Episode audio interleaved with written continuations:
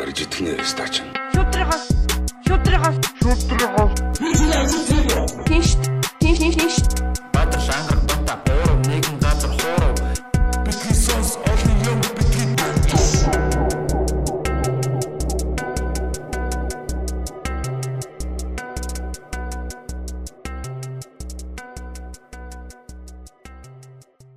За сайн мэцгэнэ та бүхэнд Бити Сонс подкастын 2020 оны 3 дахь дугаар хүрж байна. За тэгээ та бүхэнд хийсэнчлэн ёсоороо бид өнөөдөр жижитсу гэдэг одоо спортыг Монголд нэлээд таниулж байгаа хүнийг одоо студид өрөө авчираад байгаа лээ.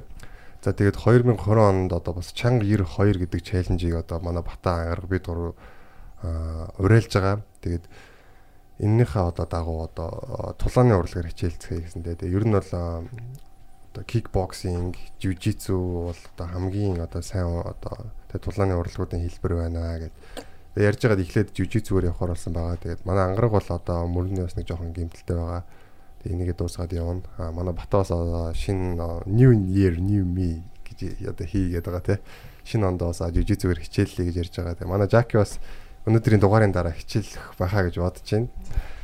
Аа тэгээд бидэд бас өмнөх дугааруудаар ярьж ирсэн тий одоо нөө бүсний англи жижитсу одоо ямар гоё юм бэ тий ингээд донтлоо бас юм байна тий тэгээд ингээд хүч бэр одоо гэд хасаа илүү зүгээр үнэхээр мих мэддэг хүн бол бэрдаад ах шаардлагагүй ингээд явдаг маш тийм гоё спорт байна.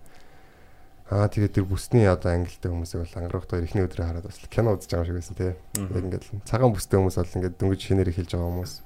Аа тэгээд нэг 2 жил мэл ч юм уу тий тогтмол яваад цэнхэр бүстэй хүмүүс За тэгээд тэр ягаан бүстэй болоод ирэхээр яг миний анзаарснарыг цэнхэр бүстэй хүмүүс дотор айгүй мундаг хүмүүс байгаа. А тэгээд ягаан болоод ирэхээр жигдхэн бүгдээрээ амар лаг юм билээ. А тэгээд бор болоод ирэхээр бараг бүр боломжгүй шахав те яг тэр хүмүүсийн ордоос амар юм их. За тэгээд тэрний дээр нь хар гэж байгаа те. Хар бол ер нь бол тулааны мастер гэж бол би ойлгож байгаа тухайн одоо тухайн одоо төрлийнхөө те. Тэгээд өнөөдрийн манай студид манай Гарудо жижитсу MMA клубын одоо үүсгэн байгуулагч Монголд ер нь одоо жижитсу гэдэг спортыг нэлээд их сурталчилж өөрөө тэрнийхээ төлөө одоо зүтгээд явж байгаа тамирчин одоо болдэрдэн огш мань хөлцөн ирээд байна. За сайн байна огшаа. Сайн байна уу? Цахан уу. Өнөөдөр ингээд та дуулцас бол гоё юм. Тэгээд бас жижигцүү ингээ ярина гэдэг бол одоо Монголд 13 дахь жилийн ийм ажлыг л явж штэ. Пүүх 13 жил. Тий яг. Тэр 2006 оноос эхэлсэн юм шүү дээ. 2007 он. Одоо 13 дахь жил үйл ажиллагаа явуулж байгаа. Тий 2007 оноос үйл ажиллагаа ингээл явуулаад эхэлж яла тэгээд анхаа яг л та нар шиг бас долооны урлагийг бол яг би өөрөө жудогийн шгшогийн тамирчин байсан. Тийм гэсэн тий. Тэгээ бид нэр тухайн үедний нийгэм чинь бас яг жудо ингээд бүх улсын аваргын медальтангууд тэмцээнд яваад байдаг тийм нийгэм бас байсангүй шүү дээ. Тэгээд тэгээ улсын аварга аваргууд нь ингээл Европ, Мороп гэл тэний явцдаг. За тэгэл мөнгө хүрэл авсан тамирч тааны юу хийх үү? Тэгэл нэ одоо самб гэл тэмцээн байдаг гэсэн бид нар самбдаа марилдаа самбийнхаа тэмцээнд ордог. Тэгэл кураж гэл дэлхийн тулааны ямар л урлагууд байна. Наа жудо жудоч хүн барилж болох ямар л тэмцээн байна. Тэр тэмцээн болгоомд дээр ордог гэсэн. Тэгээд тэгээ 2007 онд анхын жижигцүү гэж ийм спорт байна. Жудогийн ийм өвгцөх спорт байт юм байна. Энийг Монгол төгжүүлвэл яах вэ маах вэ гэл. Тухайд бас нэг төрийн бос байгууллага Монголд нэг байгууллагадаа модонд орж илээ шүү хүмүүс эдгээр төрийн бос байгууллага төрийн бос байгууллага улс төр нь улс төрөөр төрийн бос байгууллага спортны спортоор спортын шинэ төрийн бос байгууллагууд нийлээ ихсээд ч юм. Тэгээ бас тэр салхин салхилсан юм яасан бид нар ч нэг жижиг зүг юугаж мэдэхгүй. Анх одоо гадаад хэлсэн юм дээр улсын мөртлөө өгдөг байсан баха. Тэрэнд очиж гэрчлэгээ авч 11 сарын 14-нд баха. 2007. Тэгээд жижиг зүгээ мэдэхгүй юм гэрчлэгээ авцсан. Тэгээ байж байгаа. 2008 онд чинь би одоо улсын аваргаар яасан те мөнгөн медаль авсан юм да. Тэгээд тэмцээн уралдаа хайгаад ингээд нөө аваргууд нь ингээд улс дагаад ингээд явчихж байгаа. Бас бүх аваргуудаа улс дааж чаддгүй байлаа шүү дээ. Тэгээд Гэхдээ бас нийгэм бас гайгүй болж исэн үе тэгээд Тэгээ Киргиз рүү нэг бүстэй өрөлдөө жижигцүү нэг холимог Азийн орго тэмцээн болж нэхгүй. Оо тэгэхээр хэдэл тэнд тэмцээнд нороо гэдэг. Бүстэй өрөлдөө мэддэг тийм спорт гэсэн үндэсний хөлт аяг өөрхөн золгож өрөлдөг. Татараа гэдэг штеп. За. Татаруудын үндэсний хөх байхгүй золгож өрөлдөг. Ер нь манай манай Монгол үндэсний хөл тэнд нэг бүстэй өрөлдөө ингээд нэг ийм хувцсан нур нөр болол тэгэл золгоо. Салаалал явсан. Өө тэрний Азийн орох дараа төгүүлгээд Тэгээ жижигцүүг сонирхъя гэдэг. Тэгээ очисон чинь яг жудогийн өмнөх зодтолдог жижигцүү. Аа. Тэр жижигцүү нэгдгийн. Тэгээд эхний өдөр нь бидний жин эхэлсэн. Тэгээ бид нар 85 94 гэсэн чинь байсан. Манай мөнхөөс глан гэж зодтолдог та нар мэдэх бол холимогтлааны наран тунгаа Яг Монголын шилдэг 2 3 дулаанчдын нэг байлаа шүү дээ Мокесглан гэдэг. Одоо Америкт ажиллаж амьдарч. Жинко клуб байгаац тэнд явж байгаа. Тэр залуу 94-т ороод би 85 маргааш нь 73-т барилдах гэж байгаа. Жи хасж байгаа. Тэгээ жижигсэн 85-д жи хасангаа яах вэ? Дэвжээнд дараад хөлсөө гаргахыг гэдэг. Тэгээ зодолтой төрөл нөр авцсан. Тэгээ барьж авахаараа барь тийм барьж авахаараа би унгаагаад байгаа. Унаагаад оноогоо аваад зайнаас болоор хөшгөлөө зөхүүлээд. Тэгээ нөө яг MMA шиг пул контакт биш. Нөө хүчтэй нүүр амруу зохгүй. А хэвлийн ингээ хэвлийнээс мөрнөөс доош одоо бүлхэнээс дээш бол одоо хүчтэй гар хөллийн цохилтуудаар тэнгөр оноо авдаг. Тэгэл тиймэр ороо авцсан. Тэгэл тошин шиг шиг юм болсон байна чи.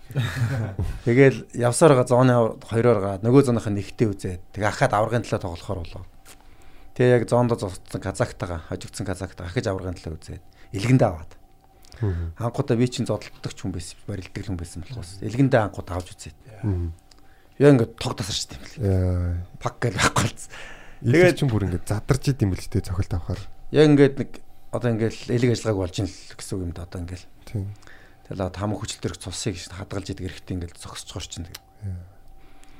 Тэгээд ерөөс ингээд гаццсан дэвжин сахар мөлхөөд. Яа. Боли гэдэг алба юм уу би ч яах гэж юм гэж тийм маргааш барилдаад. Тэгсэн чинь одоо даштава гэд одоо жудаг шиг шиг дасгаж үзсэн мөнгөөс хэл амтэр. Үгүй өгшөө одоо ингээд цаг 30 минут минут 30 л надад гүрийч өгш. Муухайшт ингээд дундаас найд гэсэн чинь. Бас нэрэж тийм болов. Тэгээ босоо нөгөө хөөгд тавцсан.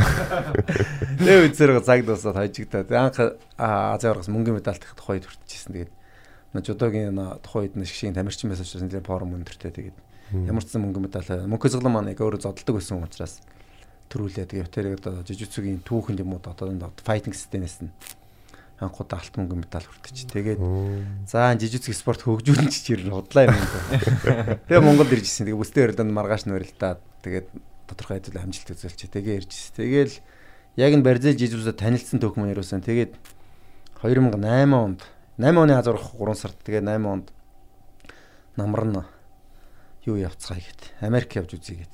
Америк нь явж үзээгүй. Жудогийн тэмцээнд Америкт зөөгөн болдог. Тэгээд бидний тамирч яхаа жижигцүүд Америкт жижигцүүд нэмзэх болд юм байна. Бас өөр жижигцүүч магадгүй юм шиг нэгтэй мэдгүй.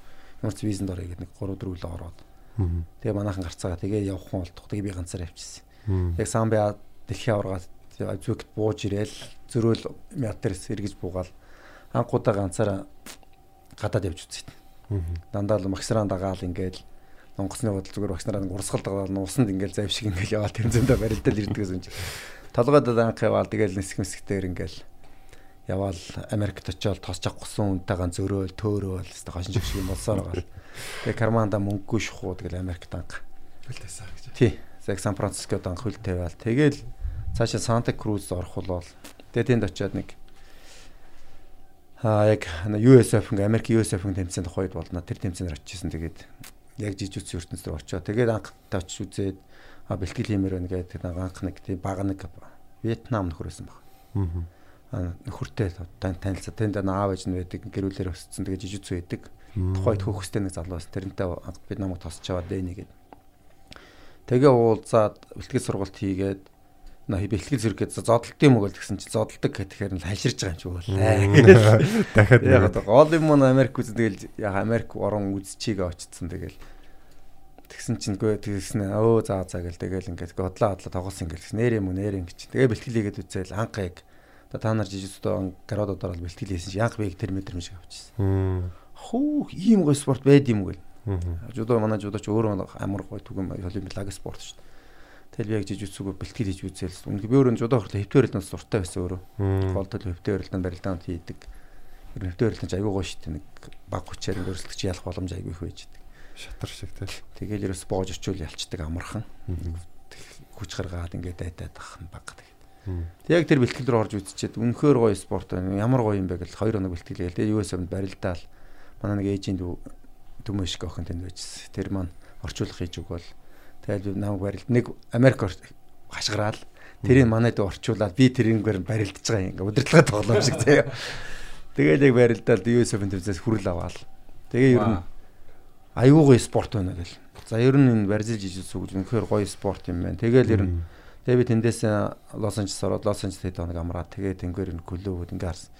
Эсвэл Макдоналдс шиг бол ингээл нэг булан эргээл нэг хэдэн гэлбэл булан эрэх хайр Бразилийн жижигсүү байсан бичиг. ямар амар хөгжсөн юм амар энэ хөгжлөөр ингэж гоё хөгжиж байгаа. Тэгээ ийм гоё спорт. Ямар ч алсаа тухайн үеийнхээ юмар харж байгаа шүү дээ. Энэ ер нь гоё ингэж Америкт хөгжсөн энэ хөгжингөө оронд хөгжсөн ийм спорт. Тэгээд ингээд ийм байгаа юм чи явандаа энэ спорт гоё болно гэдэг. Яг тиймэрхүү юмд хүсэж зөрөгтэй. Тэгээ Монголд ирээд найд одоо Даштава мөнхөсгөл ингээ бүх найзартаа бол за ийм энийг бол зүгээр үг дууг хөдлөө хөгжүүлцгээе. Ямар л яаж хөгжиж байгаа систем нь тэнгэр нь хөгжүүлэх гэж анхдаг гэж хэлжсэн. Өмнөх одоо жижигцгийн зодтолдог төрөл гэж шүү дээ. Бас миний сонсноор ингээд хуруу мурууг ингэж дарж мардаг тий. Тиймэрхүү төрлүүдээс байсан юм шиг л шүү дээ. Бүүр дээр үед Японд. Ер нь дээр үеийн бүхэл халс дулаан төрлүүд чинь цэрэг дайны зориулттай ийм л байсан. Манай үндэсний хөгж ялгааг бол ууцын хугдарлаа гэж ноос төвч навч байдаг тий. Ууцын хуг. Тий.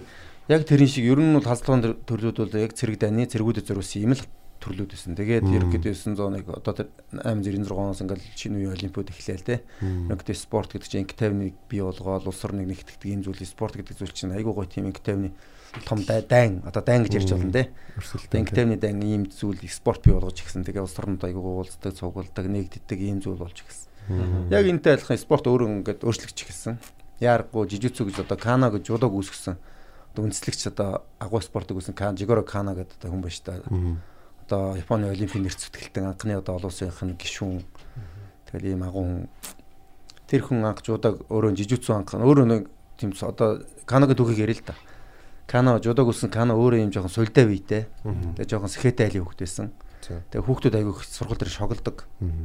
Тэгээд тухайн тиймэрхүү төрлөөгдийг дээдсийн хүүхдүүд хичээлхэн жоохон хоригт тийм одоо язгууртны хүүхд хичээлдэг ч тий. Тэгээ гэрийнхэн дургу гэхдээ өнөө хүүхдүүд ярьлах учраас мань хүн жижигцүгийн тийм клубд одоо тэр хуруугийн дардаг мардаг те зодтолдог одоо энэ жижигц бие хамгаалах хурлууд хичээлж эхэлсэн. Тэгээ айгүй олон шавнарыг дамжсан. Багш нар дамжсан.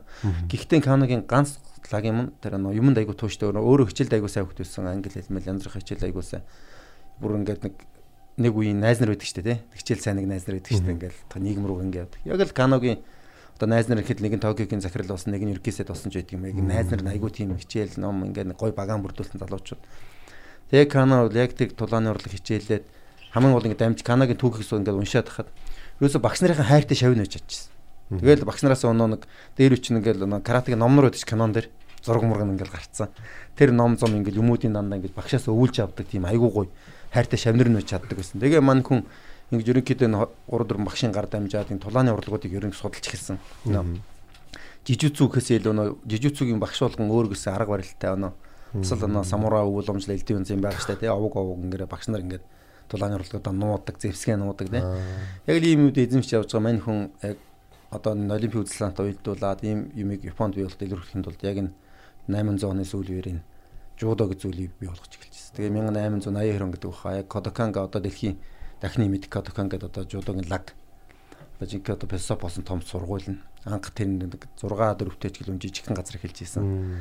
Тэгээ яг л сүмэд эхэлжсэн тим юм одоо Коткон гэдэг айгуу том одоо жудогийн ганц жудооч очихыг үздэг хүсдэг тийм том сургууль болцсон. Ийм имийг бий болгож энэ хүн. Тэгээд ерөөсөө зодтолдог тиймүүдийг хасаад цохилтыг хасж байгаа юм. Хөшгөлтийг хасж байгаа юм. Тэгээд жудоо. Одоо тэр зодлог жижиг зүчээг тийм байхгүй. Барилдахаар жудоо болчдөг. Барьц авахаас барьц авахгүй салгаа нөхцөлөө цохилт ингээд хөшгөл цохилцсан явдаг. Барихаар нь зодлохыг хорчдөг. Яг мань хүн бол ерөөсөө ингэж кано зодлог юм хасаад Тэгэнгүүтээ жудо гэж юмыг бий болгоод ерөөсөө гол барилддаг. Тэгэхээр олимпийн үзлэнттэй уялдаад ингээл тэг өөрөө маань хүн чинь одоо ингээл олимпийн Японосын гишүүн болоод олон улсын олимпиарон тэгэл ингээд лобби янз бүр юм явуулж байгаа шүү дээ. Одоо одооныхтай адилхан. Тэгэл анх 64 он жудо Токиогийн олимп монголчууд анх Токиогийн олимп хөлд явсан шүү дээ. Яг тэр тэнд жудо ахын эхэлжсэн. Тэгээ монголчууд хүртэл чараад гоё спорт байна гэдэг. Ингээд тэжраад оны дунд яс Монгол тэр жудо гэж спорт үүсч эхэлсэн шүү дээ. Тэгээ мань кано одоо ингэж олимпийн үзлэнт уялдуулах гэж жудо гэж спортыг ерөөсө хөгжүүлэх гэж шавнараа ингэж гадагшаа илгээж эхэлсэн.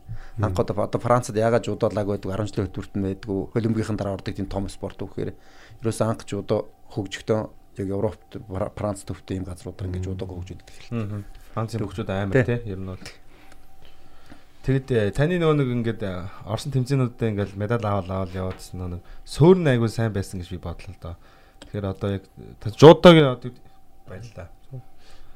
Аа жуудо үндсэн шишээ багт одоо Орсноос авахлаад ер нь хэдэн оноос анх жуудо хийж эхэлсэн ч юм уу тэрнээс нь ярьж эхлэе тий. Бас сонирхолтой л сонсож байна.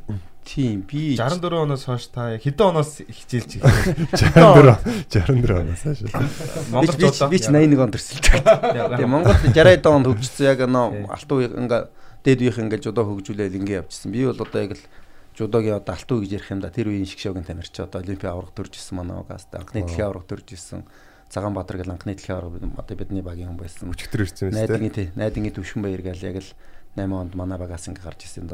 Манай багаас гэдэг манай яг нэг үеийн тамирчтаас тий.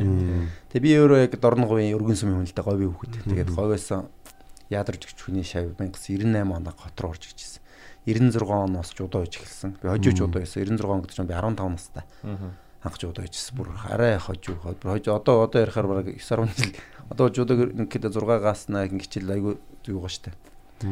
Ер нь тийм. Тэгээ нөө баг мэдээж Монгол хөгч юм чинь нөө барилт нь ноцолт нь тэр тал нь Монгол одоо ингээл одоо талд айгүй давмгаа ер нь тулааны спорт Монгол сайн байдаг нь ер нь тэр штэ. Тийм би бэлтгэн юм тий. Тэгээ ерөнхийдөө 15 тонц жудоо хичээлж эхэлж жудоог яг спесоф хэмтэй найлж яслахоо гэд яагаад яслаад яагаад тонголзоод байдгийг гэдгийг ойлгохгүй л анх тонголзож эхэлжсэн. Тэгээд энэ бол амьдралын зөв хөв- хүний хүнд итгэх гэнэ гэдэг маань ер нь нийгмийн хамгийн зөв хэлбэр юм байна гэдгийг бол анх ингэж ойлгож эхэлжсэн. Тэгээд жудо гэж спортоор ингэж хот руу 98 онд орж ирээд шгшээ гэдгийг хаалгаар анх ороод тэгээд лаг лаг одоо 98 онд шууд Тий. чигшээгээр орсон тий. Гэхдээ шгшээг хаалга шгшээр бэлтгэл хийж үзэж байгаа юм л да. Одоо хотод ирж байгаа юм чинь тэгэл шгшээ гişүн биш.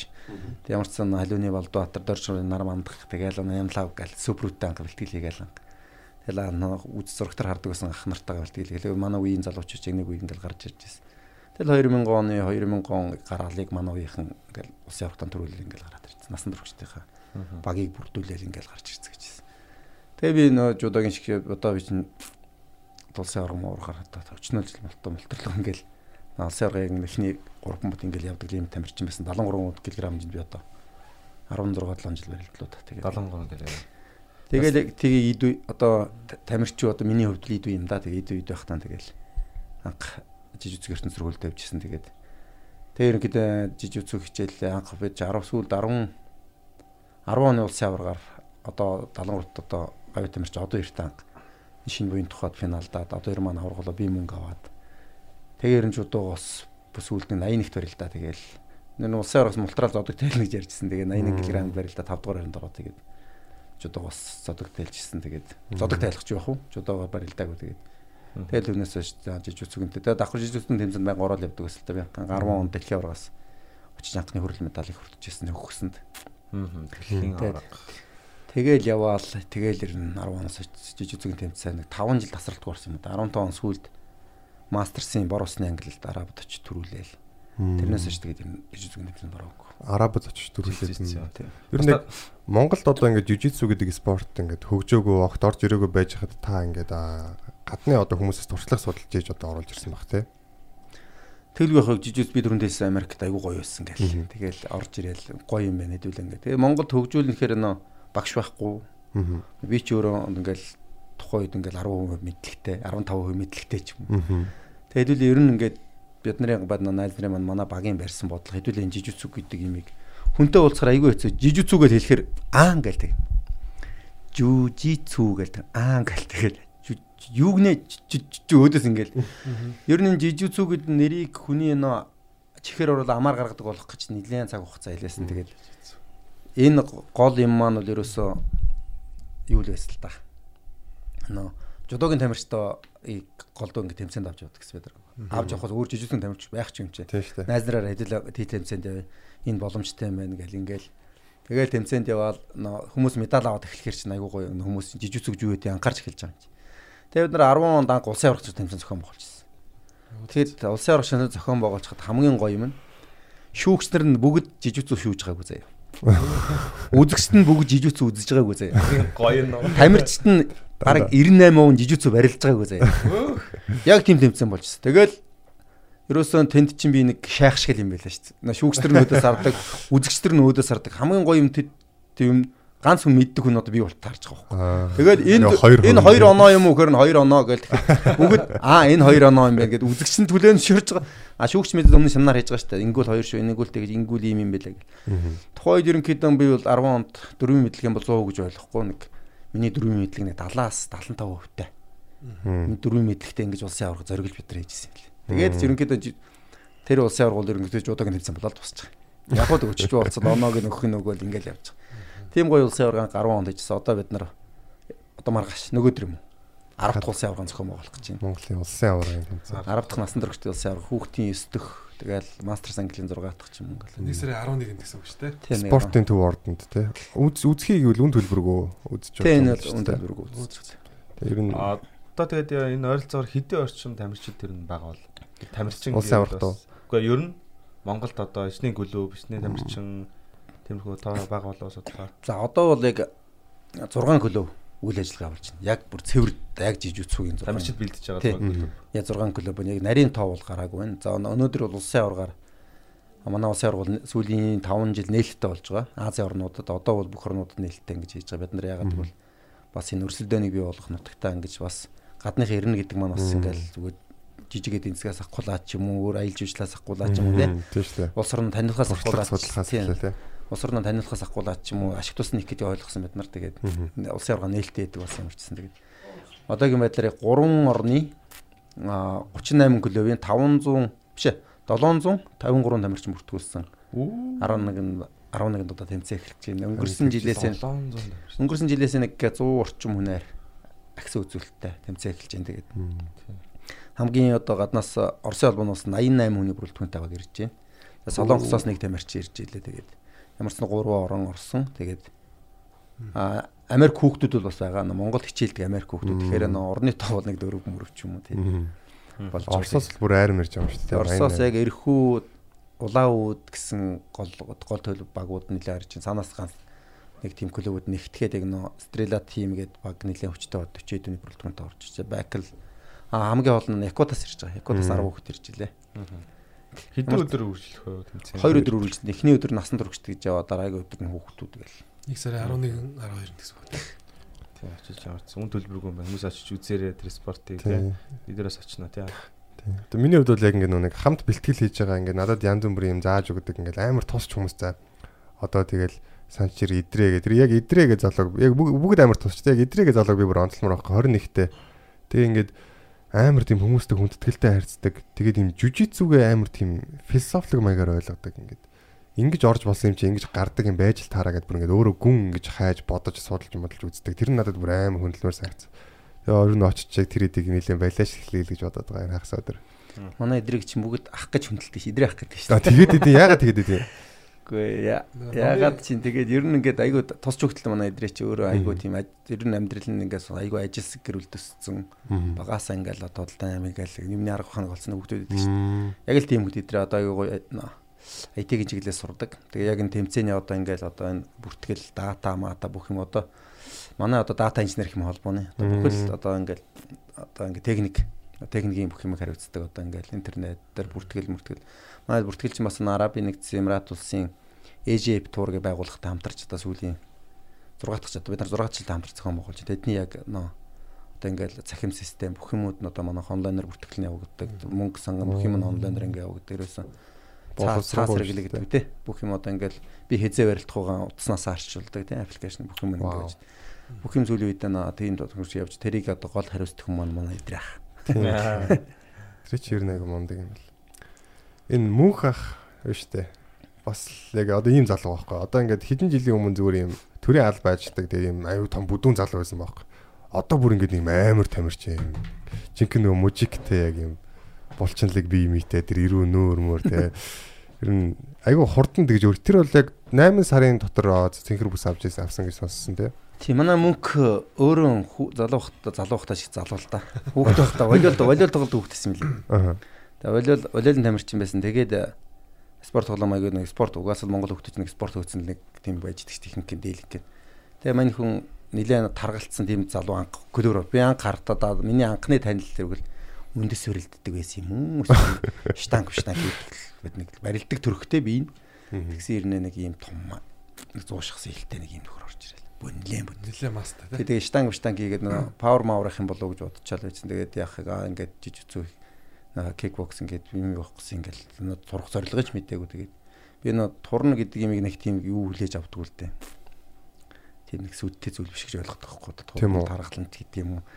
Эсвэл хүн хүний хөдөлгөөн хөдөлгөөн сайн байвал хүн нэг хөдөл хаашаа хөдөлж ийн хөдөлгөөн одоо хэрэгтэй юмнууд ингээ зайчлал илүүг нь хасаал ингээл нүүн физиологи хөөштэй угаасан. Тэгээ анх мөн гэрэл явжсан. Тэгээд бэлтгэл аягүй сайн хийдсэн. Бэлтгэл тасалдгүй. Тэгээ кек бокстай яваал, ирээл жижиг зураа, ахаал маргааш нь кек бокс, жижиг кек. Тэгээ нүдэн дээр ингээ ингээд нүд турж байгаа юм чи мэддэггүй байхгүй? Ингээд 2 3 сар ингээд нүдэн дээр байгаад тахын хүүхэд нь хажуудаагаар өсчих нь мэддэггүй шүү дээ. Сар мар ингээд гадагш явж ирэхээр өнөө жижиг хүүхдүүч аягүй өнөө хүүхэд хүүхэд аягүй том болцсон. Үу яасан өндөр болцсон гэж мэд. Яг турж юм хүний нүдэн дээр ингээ хам бэлтгэл хийж байгаа хүнд ажиглагддаг. Тэгэл найз нөхд нь ингээ хүү хаа хүү ваа. Мөнхий аягүй бол найз нар ирсэн шүү дээ бас тарганд найз нар нилээ ирээ турсан. Тэгээ жижигсэн мөн өөрөө нөх хэвтэй гэдэг нөх бүх үе нугалмыг одоо ингээ хүн л хаашаал үний үе нугалм хаашаа хөдлөх ёстой бүх тийм юм дасгалт нь нөө бэлтгэл дээр нь байж идэг. Нэг бэлтгэл дээр чинь тэр нь алдагддаг ингээл хэвтээд ингээл нуруу хаашаа хөдлөх ёстой бүх хааш түнх мөн үе мөч нь хаашаал бүх үе мөч хөдлөх ёстой. Тэр болгоны хөдөөж яадаг ингээл хүний хаяад нөө хүн чинь хөдөлгөөний дата баз ингээл хаяад идэм байл та. Хүүхд тухта гүүч хараагаал өнгөрөөл бөмбөрөөл ингээл амар голон хөдөлгөөнүүд ингээл хоримтлуулдаг. Тэр хоримтлуулс хөдөлгөөс үлдээ ингээ ашиглахаа байгаа хаягдаал хаягдаал тэгээс үлдээ нэг хэвтдэг тий. Хөшөг ингэлдэг алхдаг. Алхдаг хөдөлгөөн нь хамгийн гол тий. Тэгээд нөө өнгөрдөг бөмбөрдөг хөдөлгөөнөө бүр ингээ 10 жилээс хойш баг ингээ хайчдаг. Тэгээд нөө нуруу мурууны суулт муулт элдэгээл сонин сонин хүмүүс ярьдаг юмнууд бий болчдөг тий. Яг тий яг тэр тэрийг нөхч өгдөг талаас нь жижүүцүү. Жижүүцүүгийн хөгжиж байгаа гол шалтгаан банк бол 90-ад оны ингээл жижигцүү банкын тулааны урлагтайгаа адилхан хэн аль спорт танай одоо хөгжүүлэх гэж очиод Америкт очиод танай тулааны танай одоо Калифорни хамгийн лаг тулаан чи хий. Тэр тэрнтэй ч мэ тулахыг хүсэж чинь тулаал. За жижигцүү юм спорт аль боож өсчөөл яваад байдаг. Ерөнхийдөө жижигцүү бол хөгжсөн түүхэн таниулж байгаа ерөнхий тулааны урлагийг таниулж байгаа түүхтэй шүү дээ. Одоо холимогдлоонд яагаад жижигцүүгийн тамирчлаг байна? Холимогдлооных яагаад заавал лаг тамирч жижигцүүгийн бэлтгэл хийж эхэлж байна вэ гэж чинь Тийм гол үндсэн дээр ихгүй ерөөсөө жижигцүүхний нөө одоо одоо UFC-д ч юм уу одоо ингээл тулааны холбоодууд дээр зодтолж байгаа жижигсэн тамирчдад гол төлөв хурдан боож очил ялахыг хүсдэг. Хүнийг балбаал те. Тийм шүү дээ. Хамраа нуглаал, хөмсгийн задлаад ингээ байхыг хүсдэг. Жижигцүүгийн философи ерөөсөө тэр наад бүр зарим жижигсэн тулаанчд бүр ялангуяа энийг харуулахыг хүсдэг дээ. Би хүн бэртэх өөрөө бэртгэхийг хүсэхгүй байна. Гэхдээ би ялмаар байна. Тэгээд очиж боогоо дуусах чинь хүнээж бэртээх, өрсөлдөгчөнд бэртээх, өрсөлдөө хүндэлж дээ тий. Өрсөлдөөн бэртээхгүй ингэж байна. А тэр талаасаа жижигцэг спорт анх 90-ад оны үед ч юм ингээд нэг хурцтай хөгжсөн ерөөсөн тулааны урлагт жижигцэг тамирт дамгаалаад эхэлсэн лаг болцсон ингээд энэ талаас нь одоо сүүлийн үед бол ерөөсөн ингээд 2000 он одоо ингээд ялангуяа ингээд юунаас ерөөсөн ингээд нас насны хичээлдэг бол түрүүнд ярьсан тий. Бүсний систем гэж гоё юм байлаа гэдэг Үнэхээр яг бүсний системүүд академик сургалт байхгүй ерөөс 1 дугаар курс, 2 дугаар курс, 3 дугаар, 5 дугаар курс гээл те. 5 дугаар курс төгссөн одоо магистрч байт юм уу тийм үү? Магистр гэдэг нь таар босч байт юм. Яг ерөөс ингээд курс дамжаа ингээд академик сургалтын л байдаг нөө диплом нь баггүй. Анхаарж ирж байгаа хүн бол одоо цагаан бүсэн зүүн. Тэгж цагаан бүрс нэг дор үлрэлийн хичээлэг дуус бол одоо ингээд нэг зураас аавч гэдэг юм үү те. Дөрөв үлрэлийн хичээлэнд дөрөв зураас авлаа одоо яашаа. Дараагийн бакалавртан сухыг болж байгаа шүү дээ. Хоёр дахь курстаа суун ингэн тэгнэ. Ял одоо ингээл ягаан бүсүүл яг нөө багшлах хэрэг олж авдаг байхгүй. Багш нарын багш нарын дор багшлах хэрэг. Одоо багш нарын төлөвлөгөөний дагуу хичээл заагаад ингээ хүүхдүүд хичээл хэрхэн нэгдэг. А тэр маань одоо яг л эрдмийн зэрэг хэрхэн бакалавр төвчний юм байхгүй. Ягаан бүстэй юм чи. Бакалавр төвчний юм гэсэн. Одоо хөөсөн бол яг л одоо хай төвчнөр ороо барилдаа тэмцээнд орох хэмжээний болж байгаа гэж ойлгож байна. Ер нь бол тийм хэмжээний улс. Тийм хэмжээний улсууд гэж ойлгож байна. Аа тэгээд яг бор хар бүсүүд бол одоо ингээд академик сургалт явуулах хэмжээний улсууд бий болж байна л гэсэн. Ахаа тийм улсууд бэлдэх хэмжээний улсууд гэж ойлгож байна. Тэгээд хай төвчний яг нөө тэмцээн уралдаанд бол яг л том тэмцээний өрсөлдөх чадвартай юм чадамжтай улсууд бий болж байна. Тэгээ яг нөө бүс гэдэг бол заавал тамирчин ингээд амжилтаар олгодог зүйл биш. Ерөөсөн хүний сурсан мэдсэн одоо ингээд одоо ямар ч одоо хаашаа медаль аваагүй хар бүстэй ингээд лаг дасгалж хэмжээнд очсон академик сургалт явуулах хэмжээнд очсон улсууд хүртэл байж л шүү дээ. Тэгэл гоо жижигцөг бий болгодог жижигцөг ингээд тамирч бэлддэг. А нийгэм рүү одоо одоо улс орныг спорт хөгжүүлэх гэдэг гол зорилго нь ерөөсөө олимпиад биш шүү дээ. Хүн амаа ирүүлэх шүү дээ. Тийм. А тухайн нэг үсэг улс орнууд юу олимпийн алт мөнгө гэж ойлгоод байдаг. А тэр биш байхгүй. Олимпийн алт мөнгө бол яг нөө улс орн таниулна айгүй гоё зүйл. А тэр нөө спортоор хичээлэх хүүхэд гэж нөө хүүхдийн хүсэл мөрөөдөл болж өгдөг байхгүй тэр хүмүүс. Одоо 8 он Төшөнбөөр Бадруу гунаар олимпиад оргоосноор Монгол хүүхдүүд яаж спортоор хичээлв? Бокс жудо тий. А гол юм хүүхдүүд нөө хүсэл мөрөөдөл мөрөөдөл хайж явдаг юмтай байхгүй ерөөсөө. Яг тэр. Яг тийм учраас олимпик гэдэг улс орн бол нөө спортыг одоо яаж харж байгаа нөхөр ерөөсөө хүн амаа ирүүл байлгах. Хамгийн том юм. Одоо спортоос илүү зүйлийг улс орон одоо ямар ч олоог л явж штэ тий. Илүү зүйл олдвол спорт алга болох болох. Тэг ямар ч энэ спорт зүйлээс илүү зүйл бол олоог л явж. Спортод цаг зарцуулахгүй бол им тэрэнд мөнгөө зарцуулахдаа бэлдээ гэдэг үг байдаг шүү дээ. Ер нь л тэр л дээ. Тэрнээс гадна одоо нөгөө жижитсу яг ялангуяа жижитсу бол ингээд гудамжны одоо тэр нэг юм муудал цаан те би бинийгээ зохиод одоо заримдаа ингээд нас орчиж जैन эндчиж जैन тиймэрхүүнээс аягүй сэргийлж байгаа байхгүй. Одоо жижитсугийн гудамжинд ингээд болсон тохиолдлуудын тухай ингээд YouTube-ээс бахан бичлэг үзлээ л дээ. Тэгмэд ихэвчлэн ерөөсөө тэгэл боож унгаагаад байгаа байхгүй.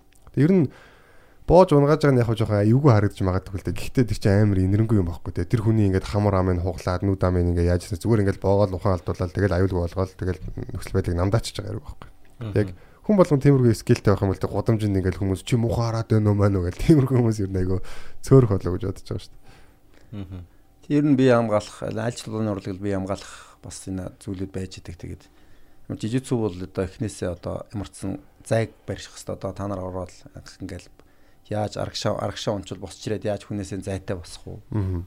Хүн рүүгээ очиж уу эсвэл хүнээсээ зайгаа авч уу ч гэдэг юм уу. За ингээд хажууд хүн хажууд ингээд сандал руу шахчихаар хүнээсээ яаж зай авах уу? гэх юм уу. Ерөөсөө ингэ бие хамгаалах талын их хөдөлгөөнүүд аль болох өнөө цугт гэдэг чинь хамгийн сайн зүйл байхгүй юу? Цугтах чинь хамгийн сайн зүйл. Яг тэрэн шиг ерөөсөө зай авна гэдэг нөө цохоо цохилтоос хол зайтай байна гэдэг бол одоо хамгийн нэгдүгээр тийг халах юм ерөөсөө. Тэгэхээсгүй бол би ийм эзэмссэн учраас зодчоод боочоод явна гэдэг ойлголт бол бүр хамгийн сүүлийн асуудал та. Яг тулсан үед те. Бүр ингээд үнэхээр гарцааг байдалд бол хүн өтө өтчихсэн харуулсан ш тийм учраас яг өөрийнхөө сурсан юм ашиглаад ингээд гарахт бол толгойн орлого юм хамгийн мултрах зүхтаах ер нь тийм техникүүдийг аягүй их лаадаг шүү дээ. Hipscape. Найдлуулах. Тэгэл болч зүхтах гэл. Сайн зүхтах хэрэгтэй. Хурлангүйдэг байх хэрэгтэй гэж. Баригдчихвол тэгээд тэг яхад те хаашаа хараад нэг баах гээд үзэн тэгээд хаашаа амар гордог байсан чи араас гөөгөө бариад авах юм бол тэгээд задаад авах юм бол баах гээд үзэн тэгээд болохгүй дахиад цогтно. Үгүй тэгтэл надад бол тэр амар санагцсан. Би яг гудамжинд явж байгаад яг жижиг яган бүстэй хүн ч одоо бор хар бор бүстэй ч юм уу те хүн энгийн хувцтай явж байгаа шүү дээ. Тэгээ би нэг жоохон саксуу баги байлаа гэж бодъё заяа. Тэгж байгаа тэр хүний уурыг амар хүргээд тэр хүн яг үнэхээр ингээд төвчээр нь дууссан гэж бодъё. Тэгэхэд бол би яг над дээр ямар аюул тулгарч байгааг бодохоор бас л ёо амар. За тэр боолт бол яг аюулгүй. А өчөө бол аюултай шүү дээ. Яг ингээд л одоо нөгөө улангассан байгаа хүн чинь өөрөө ингээд болио молиг гэх юм мэдэхгүй зүтгэжүүл яг тэр хүн зүгээр ингээд ирэмдэг болох ч аюултай байхгүй. Одоо жижиг зүгээр хичээлэхээр ер нь бэртэх багадал ч юм уу энэ бэртэл байх бах те ер нь бол мэдээж тулааны урлаг юм чинь нэрслэл дүүнз юм бол байж та хөдөлгөөнүүд ингээл барилдаа ялангуяа тэмцээн мэмцэн дээр бол тиймэрхүү зүйлүүд бол байна.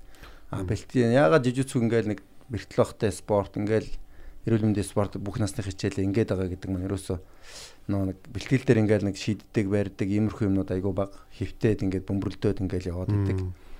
Аа тэгээд нөө яг нөө бүс бүсний төвшингээ хардаг Бас хин хин хинийгаа ингээд одоо ингээд чамайг хараад өөний цагаан бүстэй мэн би энэтэй бол яг ийм төвшөнд барилдах хэвээр. Одоо би би бол хар бүстэй энэ тийм төвшөнд барилдах хэвээр. Тэгвэл очиод ингээд нухчаал боогоол ингээд кап аваад иж болох юм шүү дээ.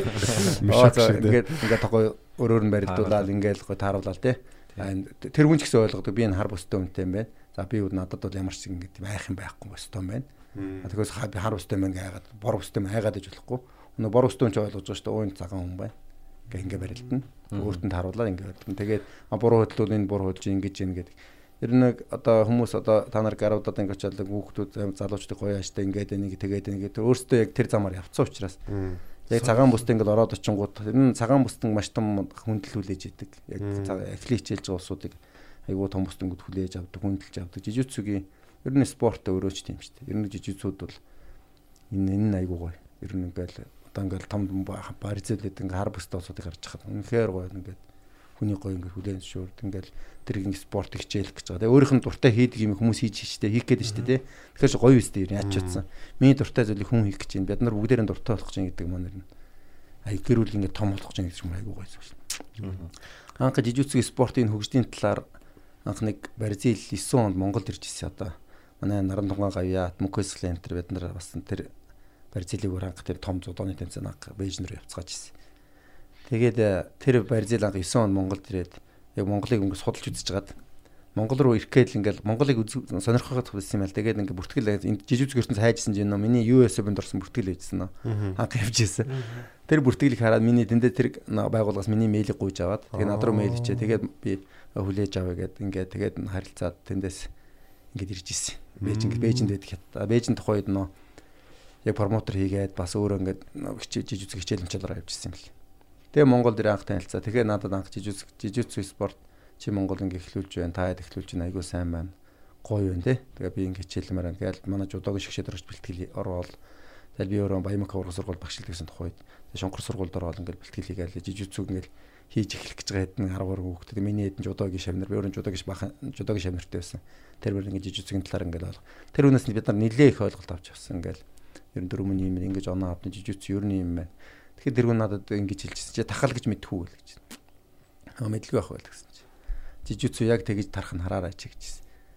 Тахал яаж тархадгүй жижигцү яг тэгэж тарах нь чи хараарай чи гэлсэн. Аа за за тухай чи би ч нэг тийм бас гоё спорт гэж л удснаас ингэж өнөөдрийн хэмжээнд ингэж дэлхийн нийтээр ингэж түгэн тарах нь ийм амар спорт болно гэдэг. Европ моров тухай чи нэг тийм сайн биш байсан шүү дээ. Яг Америк тийм ингээл яг Бразил тийм тэр тийм үед айгу онд рууч Аз нэг тийм сайн биш. Ийм байсан үе ихгүй. Одоо сүүлийн марг ингээд нэг 6 жил мэл Европ энэ Аз бол солиорлоо шүү дээ. Яг л тахал тархаж байгаа юм шиг. Одоо Европ түр ингээл захын хот баг тэмцээнтэй болцсон. Тэгэл хүмүүс хичээлдэг болцсон. Тэгэл ялангуяа Аз маз бол одоо бол ялангуяа тэр Араби орон энэ төр бол одоо. Одоо та нар Арабыг сонирхол Арабын нэгдсэн эмират бас яг бас ингээд нөө жоохон нөө одоо нэлээд баян болцсон ч гэдэг юм уу те. Хүүхдүүд нь элдвэнзээс хойш элдэм рүү орцсон. Тэг ямар нэгэн юм нэг биеийн тамир хэрэгтэй болцсон. Биеийн тамирынх нь хэрэглүүр ингээд хэрэглэх ямар хэрэглүү сонгох уу, ямар спорт сонгох уу гэдэг дээр юм нэлээд юм болж байгаад. Тэгээд жижиг сонгосон юм л судлаа. Тэгээд яг Абу Дабигийн одоо шайх нь жижиг Америкт хийдэг гэсэн. Ийм тэгээд ер нь жижиг сонгоод одоо сонирхож байхад Арабад а тухайд хэдэн оноос юм 10 жилийн хөтөлбөртөд оруулсан. Одоо хүүхдүүдийн 10 жилийн хөтөлбөрт нь жижиг зүг хичээл албасаар ордог болсон. Цэрэг цагтаа хүчний байгууллагын өдөрт 2 цаг заавал хийдэг. Тийм хуваарт нь орлоо. хуваарт нь орсон. Тусгацсан тий. Тийм 15 онд яг дийликний баг 90 дөөнд барьзил 500 гадаад мэрэгчлэнтэй. Тэгээ 15 онд 17 19 он ч лөө 700 мэрэгчлэлтэй авны гаднаас. Тэгж их одоо нэг нэг хүний цалин кило одоо бодлон 4 5000 доллар байна шүү дээ. Тийм шүү дээ. Бүр яг тэгж жижиг хөрөнгө оруулалт. Үндэсний хэмжээнд хөгжиж Одоо. Арабд үндэсний хэмжээнд болцсон. Одоо Арабд жил болгон World Pro гэх том дэлхийн оруулдаг. Тэрийг бүр спорт аялал жуулчтайгаа холбогдсон. Эргээд бас нэг юу шархаа өгч шүү Тий дээ. 11 11 жилийн өмнө сая долларын шагналынтасаа тэмцээн Абу Дабид эхэлсэн байхгүй. Сая долларын шагналын 11 жилийн өмнө шүү дээ. тий. Йоо. Тэгээ бид нар тэр тэмцээнд явахаас аюул боддог байсан барилж явах та. Өө энэ энэ бүсэнд Ямар гоё юм те. хөхөд очоо ингэчгэд 1000 доллар сохчих юм биш тэгэл тухайд хардаг бүс бүснийх нь ангил дээр ингээ мөнгө шагналууд. Тэгээ 15 ондыг манай улс өгөөж ин авч эхэлсэн л да 15 онд 14 онд Азийн холбоонд бид нар нэлээд Азад нэлээд хөгжиж ирээ Арабууд Азийн холбоор орж ирээд. Тэгээд бид нарыг нэг улс оронд ураад Тайланд анх бүх Азийн орнуудын тэм жижигцүү ингээд толгойлж улсууд нь ураад.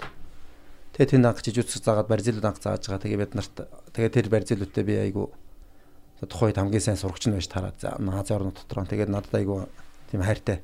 Бид нар одоо сүүлийн айгу сайн найзууд болцсон.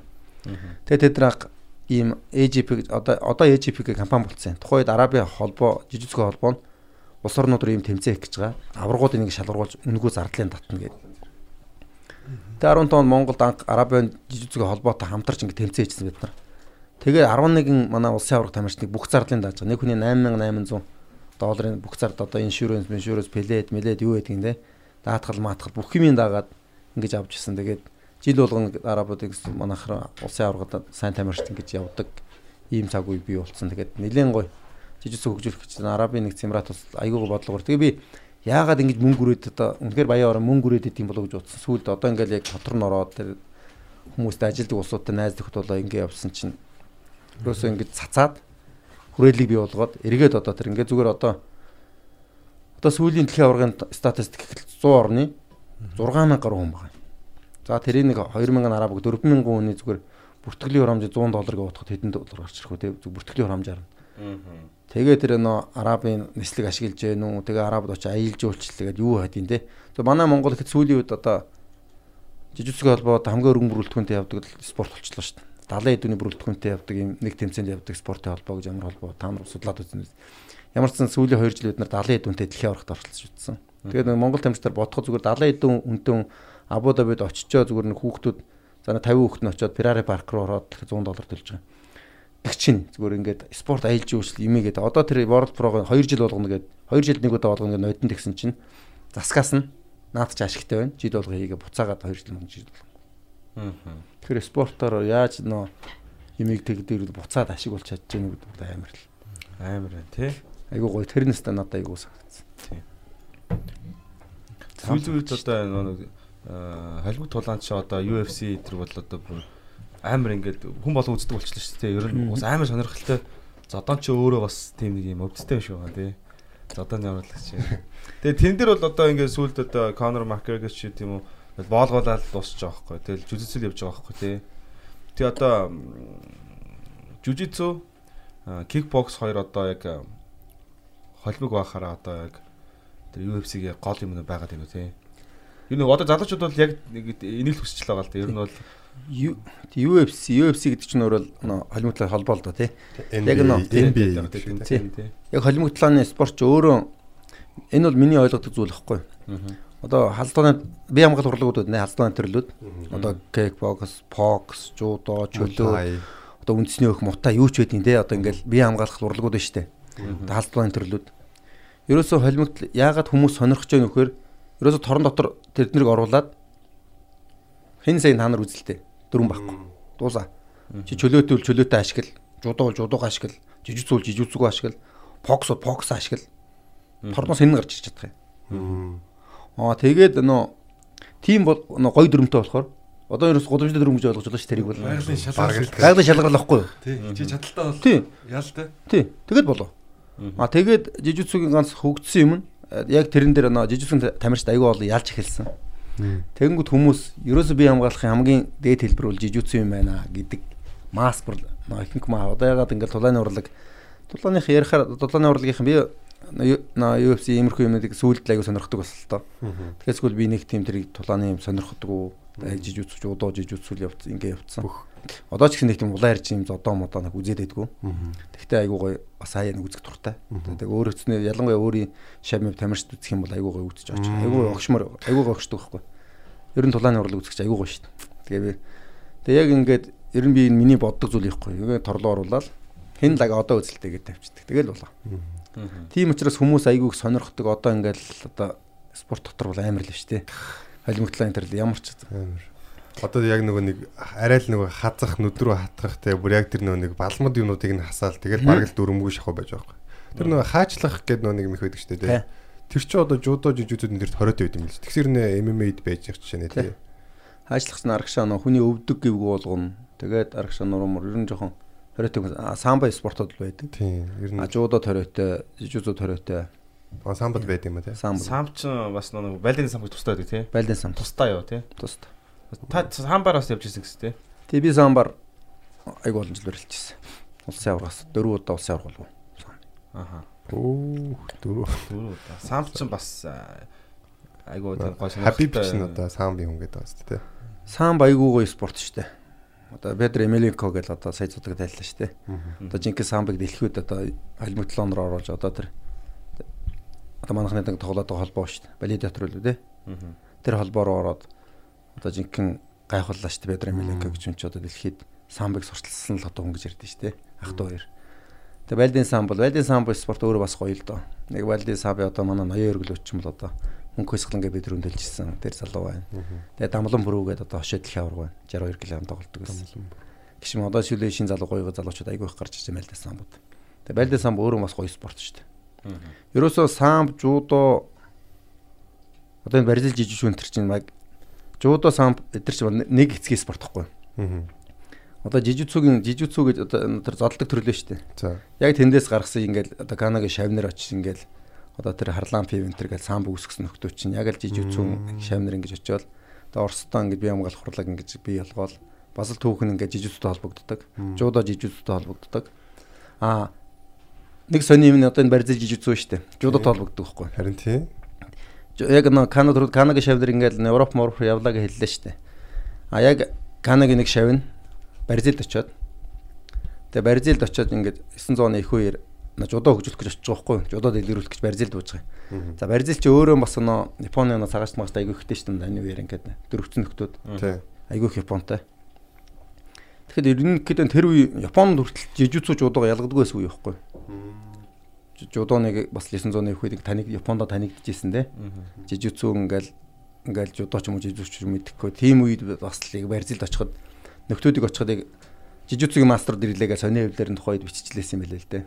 А жижүүцгийн маструуд ирлээгээл ясам дээр бол жудоо хөгжүүлэх гэж очиж байгаа шүү дээ. Кано гэж жудоог шамнаар очиж байгаа. Тэгээд тэгээ хөгжүүлэх гээл ингээл а яг л одоо тэр шавнараас одоо нараф Гресиг одоо Карлс Гресиг л одоо ингээл яг Гресигийн гэр бүлийнхэн хичээллээ яг эндээс тэгэнгүүт яг тухайд жудоо гэж хүлээгээд авцсан бол өнөөдрийн Барзил жижигцүгийн нэр нь Барзил жудооч гэх нэртэй байх юм бол мэдэхгүй Тий байхгүй. шүү дээ тий. Тэгээд Барзил жижигцүү гэдэг урсныг бас жудоогийн нөө шидэлт мэдлэлтэй юм багсгаал голдоо хөвтэй барилддаг юм техникийг урсгал бий болгоол тэгээ ингээ Барзил жижигцүү ингээ хөгжөөл хөгжсөн төхөн юусэн. Тэгээ жижигцүү жудоо жижигцүү байхгүй. Яг хүмүүс яг сайн мэдгүй байгаа л байна л та тий. Жижицүү гэхээр яг жудоогоос юугаар ялгаатай байгаа. Тий одоо яа ер нь бол яг шатар шиг санагдсан л да. Одоо шатар дээр нөгөө морь тэрэг тийм ээ бирс эднэрийг одоо хослуулж одоо уйлдуулж тоглож байгаа шүү дээ. Аль нүгээр нь дайрвал энэ чинээс сул байна. Энэгээр дайрчвал энэ чинь хамгаалаад энэгээр дайрыгээд. Тэнгүүд яг жижицүү яг халтхан давтаж үзэхэд би бол яг нэг юм одоо нэг хүүгийн хөдөлгөөн, тэмбэний хөдөлгөөн хөлөөнөөс сурж байгаа шиг л яг санагдаж байгаа л да өөртөө. Тэнгүүд яг шатар шиг санагдаад байгаа байхгүй яг ингээд За ингээд энэ рүү дайржсэн чинь нөгөө энэ болохоо болчихлоо. Одоо тэгвэл энэ рүү дайраад үзье гэдэг чинь яг нэг юм айгу зөв юм билээ живжитс бол. Тэгээ одоо Checkmate гэдэг одоо хамгийн том клубын нэг клуб шүү дээ. Ерөнхийдөө нөө жижигцүүг яг нөө Аа. шатар гэж шатрын нүүдэл гэдэг юм уу да одоо чиний ойлгоод байгаа зүйл бол жижигцэг ертөнцид байдаг байхгүй. Тэг бүр ингээд одоо ингээд бүр шатраар тоглолт шатар шиг нөө нүүж бэлтгэлээд хүрт бэлтгэлээд байдаг байхгүй. Эхлээ нэг хөдөл чи хөдөл. Одоо миний хөдөлгөөн шүү дээ. Би нэг пасны хөдөлгөөг хөдлөлөө шүү дээ. Одоо би тийг зогсно. Тэнгүүд нөгөө нөгөө нэг хөдөлгөөн. ээлж ээлжээр. Тэгээл жиж тэр хөдөлгөөн хийжгаад өчиж боох юм руу очиж байгаа байхгүй. Ямар гоё наа чаа. Тий. Одоо ингээд за чи нэг хөдөлгөөн гэхээр нэг л хөдөлгөөн. Нэг хөдөлгөөний үйлдэл. Одоо ингээд нэг алхаж байгаа нэг алхах. Тэнгүүд би дараагийн үйлдэл сонгож энэ одоо юу их гэж байгаа юм бол да за пас юм болов боолт юм болов за тэгвэл энийг авъя гээл нэг хөлөө ингэж ингэж хөдлөөч юм уу те. Ингээд нэг байрлалууд өөрчлөөд ингээд явж тэгээд сүүлдээ нөгөөт чинь ингээд байрлалгаа болоод ингээд боолгуулаа бо гэж дуусна шít. Тэр дасгал аюу гоё нөө яг шатар гэдэг Тийм байхгүй байна. тэрийг. Яг ингээл за чи хөдөл. За одоо би хөдлөе. Одоо чи, одоо би, одоо би, одоо чи гэл. Одоо чи дуусна. Дуусна. Тийм ээ яг. Тэн дээр бол яг хурдны юг түр хасаад те. Зөвхөн яг хин одоо зөв сонголт хийж байгаа гэдгийг. Тийм, сонголт байхгүй. шүү дээ. Тийм байна. Хурд хүч бүх юм насаал ерөнхийдөө тэгээд хөдөлгөөний үйлдэлүүд дистралаа ингээл бодож эхэлж байгаа байхгүй. Тэр нэг удаанаар ингээд бодоод хийчихэр чинь дараа нь хурдан сэтгэдэг болно. Тий. Яг нөгөө нэг ситуацид яг тулаан дээр ч юм уу те. Нэг яг үйлдэлүүдээ Тий. ийшээ явахаар чи энэ энийг ийшээ хөдлөхөр ийшээ хөдлөхөр ашигтай байдаг штэ гэдэг хөдөлгөөнөд чинь нөө шатрын чинь шатарч томьёолцсон байдаг чинь олон хүнтэй байдаг шүү дээ. олон хүнтэй зэрэг тоглоо явдаг чи ерөөсөө тархинд томьёо бий болцсон байгаа шүү. Ингээд хараад аа, тэр юм байна гээл ингээд томьёогоор нүгэн Шууд штэ. хариу үйлдэл хийдэг Тий. те. Тохир хариу үйлдэл. Тий хийдэг. спорт спорт ерөнхийдөө тийм жижигцүү бас тийм байхгүй. Бас нэг оноо нэг дүгндэг тэр систем надад аяг таалагдсан. Тэр одоо нэг ашигтай байрлууд очивол өндөр оноо давдаг тий. Тийм яг чи гоё юм арсмаа л та. Яг жижигцэн бол өөрөө яг бие хамгаал урлаг учраас яг адилхан. Яг ашигтай байрлалын төлөө тэмцдэг юм спорт байхгүй. Тэрийг нэг барилал жижигцүүдээр хамгийн сайн байрал дээр нь д- одоо 4 оноо. Одоо тэрнээс арай буумар 3 тэгээ 2 ч юм уу те. Тэгээ тэр нь айгу цөөхөн одоо 2 онооны байрал одоо 3 янз ч гэдэг юм те. Унгаа чадвал 2 оноо. Эсвэл доор нь байж байгаа чи гарднаас дээш нь ингээ гараа дээр нь хүний дээр гарч юм бол 2 оноо те. Бас хүний дээр гарна гэдэг чинь бас ажин штэ. Доор огон. Аа тэгээд Неон байлиг одоо өвдөглөөд хүнээ нэг эвгүй байдал дороо гэц нэвлээ дээр нь өвдөглөө ингээ 2 оноо. Ийм байрлал авч чадах юм чи 2 оноо. За 3 оноо гэдэг нь одоо дээшаараа хөвтцэн хүнийг хөлнөөс нь одоо хөлнийхэн дэр хүчтэй хүний хүчтэй хөл байхгүй. Хөлнөөс зай хөлийнээс нь зайчлаа хүний яг хажууд очиод дараад авна те. Тэгцэн хүн бол хүний хажууд гараад дарцсан хүн бол одоо ингээд хүнийг өчөж боох ч юм уу эсвэл тэр ингээд дараа хахад те. Одоо дараагийн тусламж иртэл ингээд хүний дараа хавтчих хахад бол аль нь ч эрсдэхгүй байхгүй. Нөгөө хүн нөгөө хүнд ямар ч боломж айгүй багтай. Би хажууд нь ингээд хүнийг да- гараад дарцсан байгаа хүн чинь.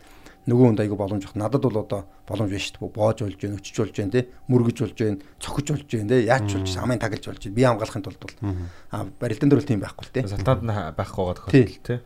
Эрисэхгүй болчих жоохоо байхгүй. Энэ бол хамгийн са пас кард гэдэг ганцхан 3 оны барилахгүй жижүүцүүгийн. Энэний төлөө хүмүүс айгүй их явдаг. Тэр 3 оныг авчихаар амьдрал дээр ч их айгүй хэрэгтэй байхгүй. За тэгэнгүүт 4 оны байрал гэж байгаа нь уул байрал, маунт байрал гэж мount, байгаа. Тэгэнгүүт хүний дээр гараад ингээд сандалиас суучих. Тэр үл өсті ямар ч риск гарын гарын дарчин.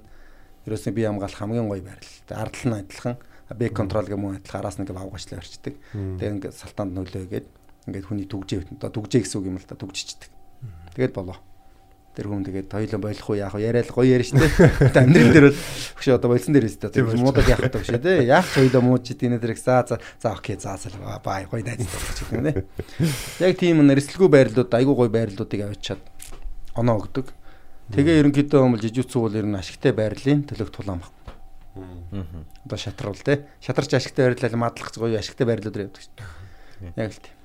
Жодоо болохоор бол хараа онооны хувьд шал өөр тий. Одоо далаар нэг гой газар унгаах юм бол өндөр оноо амж. Тийм жудо жудо бас үлдээ модоо ингээд анхны хөл хурж мөрдөг ингээл бас одоо нөө бие хамгаалалт амьдралаас нэлээ би холдчлаа гэж ойлгоод байгаа л да. Анх зүгээр нөө одоо сүүлд нөө хөл авдаг манайхны хонгоддог монгодын нөхөдийг байхгүй болголаа гэж бөөм болсон шүү дээ. 2010 оны үед лөө. Ерөөхдөө нөө бие хамгаалалт урлаг гэх талаасаа илүү нөө олимпийн урлаг ингээд үзүүлэх хүнд гоё ингээд торгон мэдрэмж тий. авахгүй болох те. Панк гой саваал те. Тэгэл үзэгч гээл өөр. Тэгэл хүмүүс ч гэсэн нөө хүн шидэгч ер нь гоё штэ та нар мэдхгүй юм би өөр ингээд ингээд болохоор ингээд Япон Япон сауна гэж айгүй гоё байхгүй. Гоё мэдрэмж байхгүй хүний ингэж. Япон сауна гэдэг нь хүнээс бүр илүү байна л гэж өөр харуулж харуулж байгаа зүйл байхгүй. Тэр амар техник шүү дээ. тийм хурд хүч техникийн одоо дамгаал байхгүй Япон гэдэг тэгээ Япон аав нь Озари аав гэдэг бол айгүй гоё зүйл байхгүй тэгээ сүүлдээ одоо ингээд одоо жоо хоёр хүн л хүнд нэг нөө үзэгчд ойлгомжтой болох гээд үүднээс ингээ үзэгчтэй ойлгомжтой болох үүднээс оноог нь айгүй цөөхөн болгож байна. За тэгээд нөө үзэгчдэд айгүй цэвэрхэн цэмсгэр байдлаа үүднээс одоо хөлд ордог мордог тийм их үүдийн бүр байхгүй болгоод ийм болгоо. Тэгэл одоо жудаа бол юм цэмцээс нэг юм цэгцгэр спорт болчлоо шийдэл зайл так так так так гэл. Аа тэгэхээр зүгээр яг би хамгаалалт талдаа бол энэ дутагдaltaй болчих юм л да. Одоо хэвтээр дээр ч доошаараа хамгаалдаг. Амьдрал дээр ингээ доошаараа байж байгаа хүн чи одоо тэгээд пак пак гэл айгүй юу ямар ч рестерж мэдэн штэ. Гэч юм уу тэгээд яг би хамгаалах өнөө талраасаа илүү нөгөө тийм олимпик ийм юмрхүү гоё юм юу гэдэг юм те. Тэр одоо бодол олон улсын том бодлого яаж явж байгааг мэдэхгүй дээ. Ямар ч сан жудо бол ерөөдөө юм болоо явж байгаа. Тэгээд жудо нөө хүндлэл энэ жижигсүү энэ талаас бол философи нэгтэй, ханс нэгтэй ийм л спорт шүү дээ. Тэр тий. Философи нэжлэг. Угаасаа л нэг спорт шүү дээ. Тэгээд Ховтон өрөлтөөстэй тийм тий. дөрмөн л өөр болохоос ховцон өрт адилхан шүү дээ. Дөрмөн л өөрчлөсөн болохоос шүү дээ. Ер нь философи нэг спорт шүү дээ. Ерөөс нэг газраас гарсан. Нэг цус нэг стайл спорт байхгүй. Би анх гайхаад дүүсэн юм л да. Бразилийн жижитсу гэдэг яг нөө түүхийн сайн мэддгүү бах та. Тэгээ Бразилийн гэж байгаа хэрнээ нэр нь жужитсу гэдэг ингээ Япон үг байдаг юм. Японоос гаралтай байж таарлаа да гэж бодоод байсан харин гэсэн чи тийм л байсан юм байл л дээ. Тэгээ жудо гэдэг үг нь өөрөө ямар утгатай үг гэдэг юм бэ? Тэгээ жудо гэдэг нөө жу гэдэг нь уян хатан, доо гэдэг нь арга зам гэсэн үг байхгүй.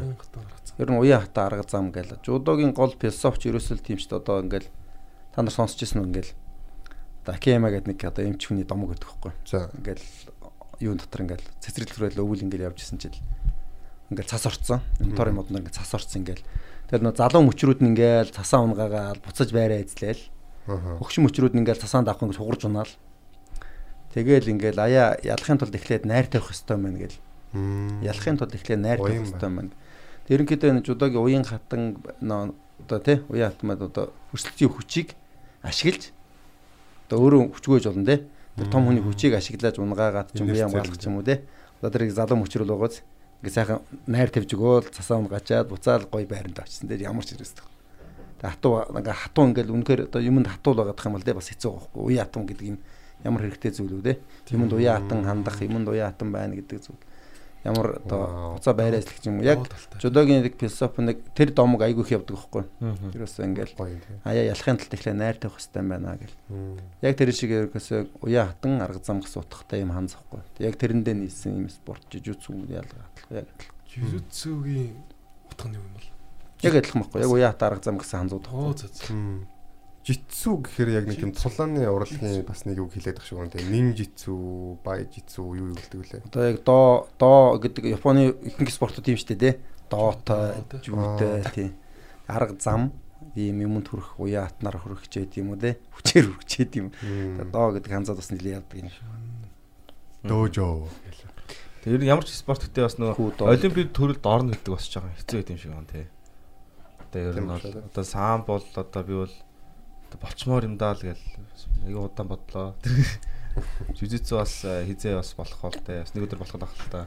Тийм олимпиад орох яг нөө хүн төр хүмүүс төрж үүсдэг олимпиад төр орох энэ төр бол бас өөр л бодлого юм билээ л да. Олон улсын манай олон улсын холбооны баримтлагдаг бодлого бол олимпиад олимпиад орно те.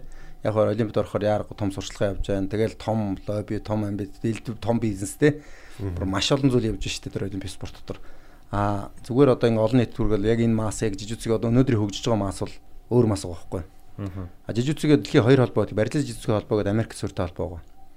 Яг интернет а жижигцүү интернет федерашн гэдэг яг нөө олимпиад одоо олимп руу оруулна те. Олимпиад олимпийн үзэл санаатай уялдуулаад ингэ явж байгаа спорт байна.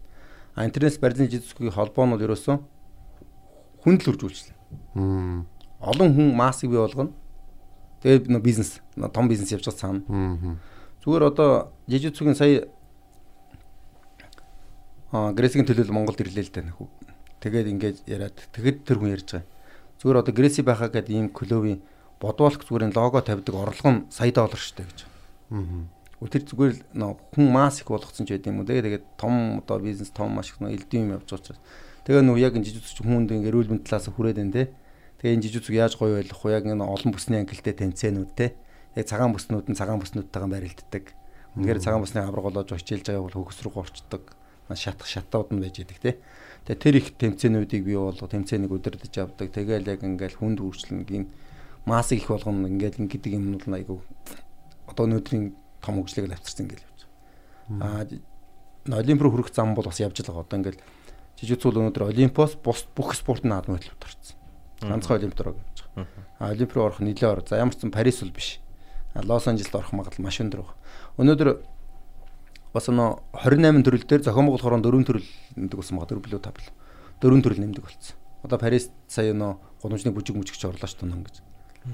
3-аас 3 ч одоо аюулаа Орж байгаа энэ жилээс орж байгаа чинь, сте. Тэгээ энэ жилээс Токиод орж байгаа. Анх удаага Тий. Анхных тий. Гэх юм нөө зохион байгуулж байгаагаар 4 спорт нэмээд үндсэн нь 28 дээр тэгээ явуулж байгаа. Одоо Парист болохоор ингээл одоо юу гэдэг те ингээ орцсон тэгэл одоо ингээл Тийм үсэн нөө Америкт бол Лос Анжелес Олимпиадэр бол Америк жижиг зүүн дөрөгдсөн. Тэгээд жижиг зүүгээ ингээд юмнууд нь одоо элдвэн зэл лабын зөв явж чадвал аа Лос Анжелес Олимпиад орох маш өндөр магадлалтай явж байгаа спорт.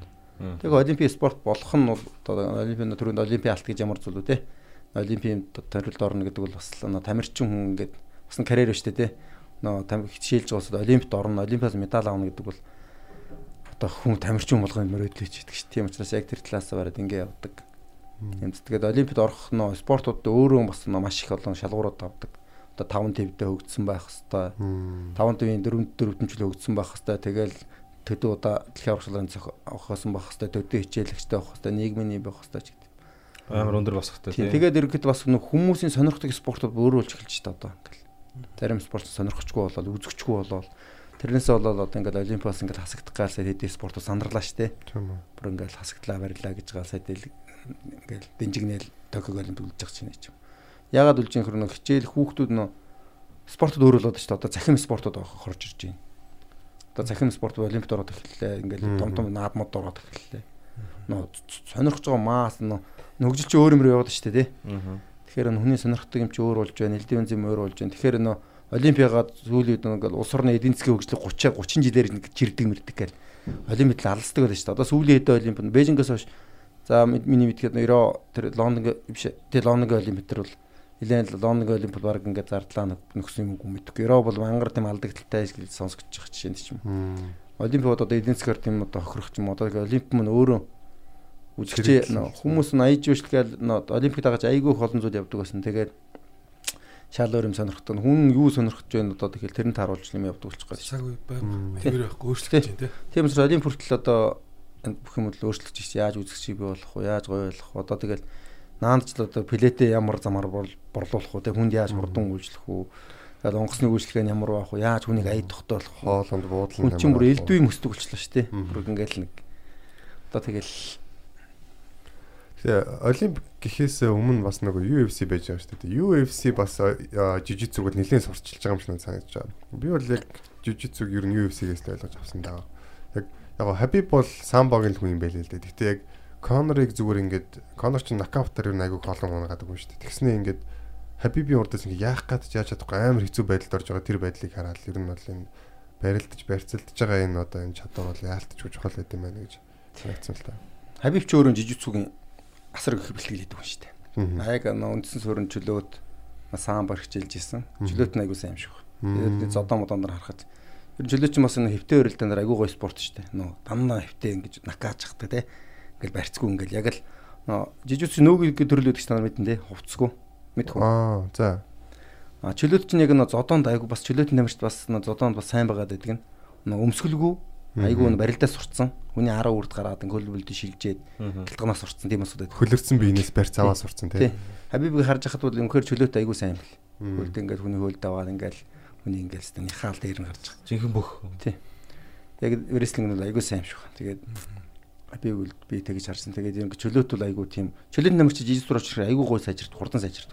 Хабиб энэ тэгээд жижиг зүгийн бэлтгэл мэлтгэл хослоод ингээд тэр ерөнхийдөө тэр амжилтууд бол яарахгүй бол бас ийм спортууд нь холбоотой л. Тэгээд жижиг цуч нөө гэдэг төрлөөдөг байхгүй. Одоо ингээд жижиг цуж байгаа тамирчид чинь одоо өмсгөлтэй кимон гитэ хийж идэх юм биш гитэ. Тэг ингээд хийж идэх. Тэнгүүтээ гиген тайлаад яг тэр дүрмээрээ виртүүцтэй ингээ барьцгүй барилдаг байхгүй. Нөөгийн төрөл гэж яддаг. За тэрэнд сайн байх юм бол үнэхээр одоо тэр зодооноор ороход бол одоо хууль гараан сураад хүн цогуулахгүй болоод хүнийг ганц нэг цохоод ингээ хамгаалдаг бол ингээ орчиход бол холимогтон өндөр амжилт үзүүлээд тах шиг байна. Яг нөөгийн төрөл маань ерөөсөө одоо тэр холимогтлон одоо UFC ч гэдэг юм уу Маны UFC ч гэдэг юм уу тэр холбоод руу ингээ зодоон руу ороход гол алхахдаг юм одоо гитэ төрлөөс нөөгийн нөөгийг гэсэн ингэж одоо ингээ одоо хуулгаар те одоо кикбокс ч гэдэг юм бокс ч гэдэг юм ямар нэг спортоор хуулгаараа сайжруулаад мутач гэдэг юм уу те хуулгарын хөдөлгөөн нөгөө цохилтоо сайж хуулгарын хөшгөл цохилтыг сайжруулаад тэгээ жижигцсийн костоо орчиход бол халим хөтлөн нөгөө амжилт үзүүлэх магадлал нь маш өндөр баг шүү. Аа. Одоо энэ таны харж байгаагаар одоо манайхан одоо UFC-д ч юм уу те дээшигээ нэлийн дээшигээ явах тамирчид тэр нь хэр ажиллаж байна юм Одоо гоё тэг UFC руу манай Батгэрэл гараа авчижээ. Тэгээл холбоо том холбоодор маань залуу хамт гараал дээ. Хамгийн гол юм маань ерөөсөө юу юм бэлээ л дээ. Одоо ингээд одоо UFC холбоо гэдэг чинь өөрөө ашигын холбоо. Тэ? Тэр одоо манайхаар бол төрийн бас байгууллага. Ашигын төлөө байгууллага тэ ашиг болж байгаа. Тэгээ нөө одоо Батгэрлийн ар дээр хідэн дагагч байна уу? Хятадаас нэг тамирчгаар хятадын тэр тамирчнаар хідэн дагагч байна гэдэг. Ерөөсөн одоо тэр холбоод миний харж байгаагаар бол анхаарж байгаа юм нь хүн амтай их улс орноос тийм од тамирч гарах гэж айгүй их мөнгө зарж мөнгө хайж бүр хөгжүүлээд өгөөч яваад өгөөч гэдэг айгүй ингэж явж байгаа юм л. Бараг өөртөөс өмнөөс нь бууж ин Тий. Ерөөс UFC энэ ч угаасаа л тийм шүү дээ. Одоо ингээд жижигцүгийн лаг тамирч центрийг ерөөс ингээд хараад одоо хөгснөөс нь ч юм хараад цалинжуулцдаг. За 5 жилийн дараа тоглоно шүү. 5 жил тийчээ явчихдаг. Тэгэл өнөө сошиал одоо сошиал инстаграм дивэн юм хөгжүүлээл те. Сошиалыг хөгжүүлээл пенийн их болгоол те. Тэгээ нэг сая пентэй хүн чинь сая пентэй жижигцгийн тамирчин UFC ингээд тамирчнаар оруулаад ирэхэд плед борлуулалт ямар байх уу тандалт үзэлт ямар байх уу тэд нэг зодон хийдэг гой залуучууд хармангал байна шүү дээ. Тэгэхээр нэг сая хүн амтай улсаас нэг зодон ч аваачаад ашиглахгүй шүү дээ.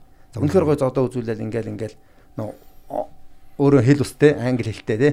Үнэхээр бас гадны пен дэлхийг албаачлагдсан шүү дээ. Заавал монголчууд дэмжих шүү дээ тэр үнийг тий.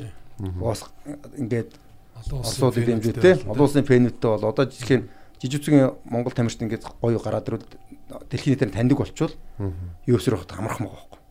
Одоо жуудогийн түшин баяр ч юм уу хин чин одоо сумьяч байдаг юм уу те эднэр юусрор ороход бүр дайж лаг байхгүй. Тэд нарыг өчнөө жуудогийн хүмүүс харна те. Жуудогийн ертөнц тэр чигээр харна. Өнөөдөр жуудогийн ертөнц хэдэн сая юу те. Аа.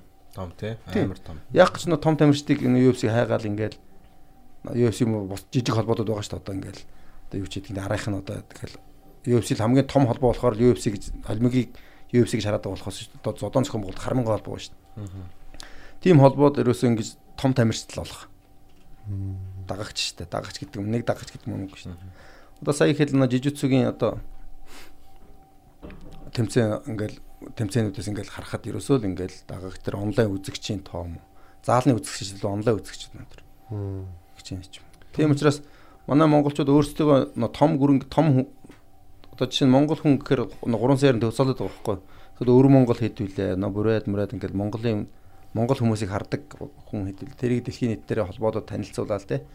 Ийм дагах штэ, ийм ба би ингэж чадна гэж өнөөдөр бид нар тамирчтай одоо юу зодооны тамирчтай өвөр Монголд одуулах хэрэгтэй. Тэгээ одоо Батгэрэл материал хятад руу өчнөө зодоо хийсэн өвөр монголч таньдаг болцсон. Тэгэхээр бас шал ондоо ертөнцөө шүү дээ. Гартгшаа нэг их тэмүүлгэснээсээ илүү энэ ч нэлээд сайн өөртөө сайн солиод илэрүүлээд тэгээд ингээд те тэгжиж бэлэн болж иж бас галчаа гарах нь зөв юм байна л да юм бол. Тэгэхгүй бол чинь амар том ашиг сонирхол яваад байгаа болохоор бас аяг хүндрэлтэй л. Зодоо нэг хүсэхгүй шүү дээ мөнгө олох гэж байгаа асуудал шүү дээ тийм биз дээ. Ерөнхийдөө л том зодооноор мөнгө л ирдэг биз дээ.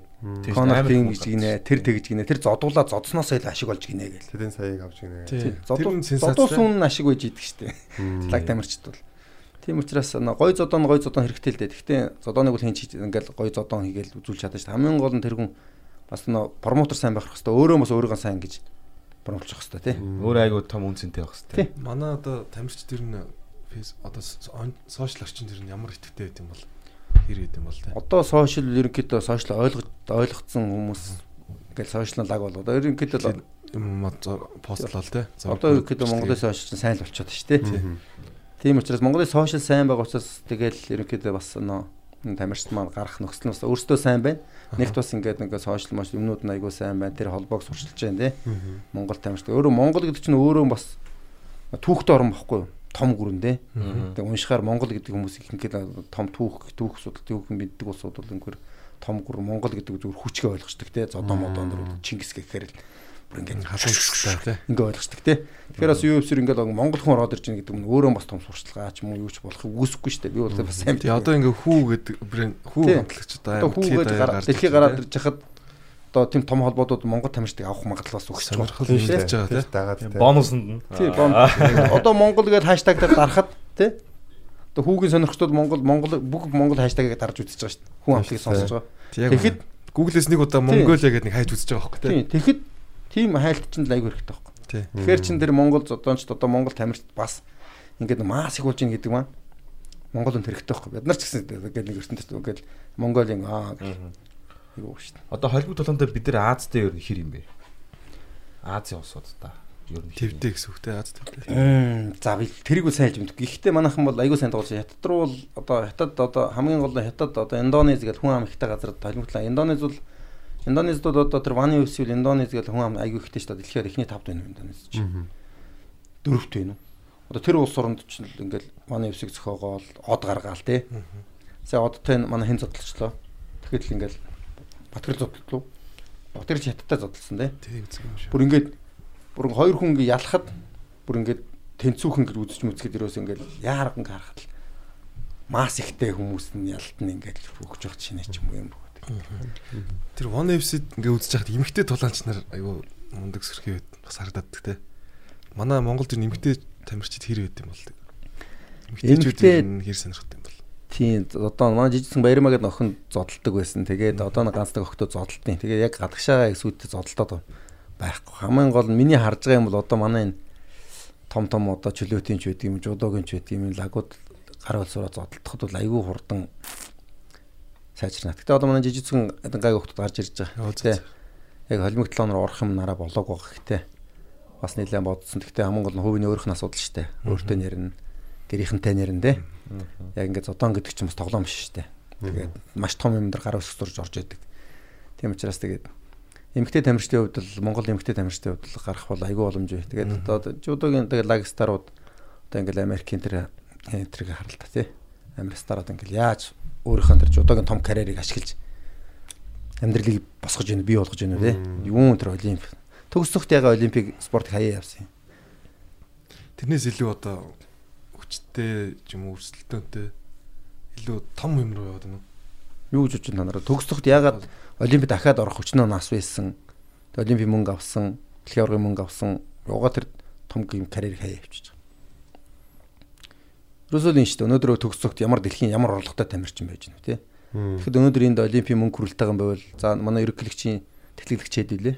Олимпичийн дөрөв за нэг 4 сая за нэг тийм хүрэлчин сая төгрөг за нэг 3 4 сая төгрөгийн сарын нэг орлоготой л юм байна. Өнөөдөр тийм тэр төгрөгөөр биш доллараар ирж шүү дээ орлого нь сарын орлого.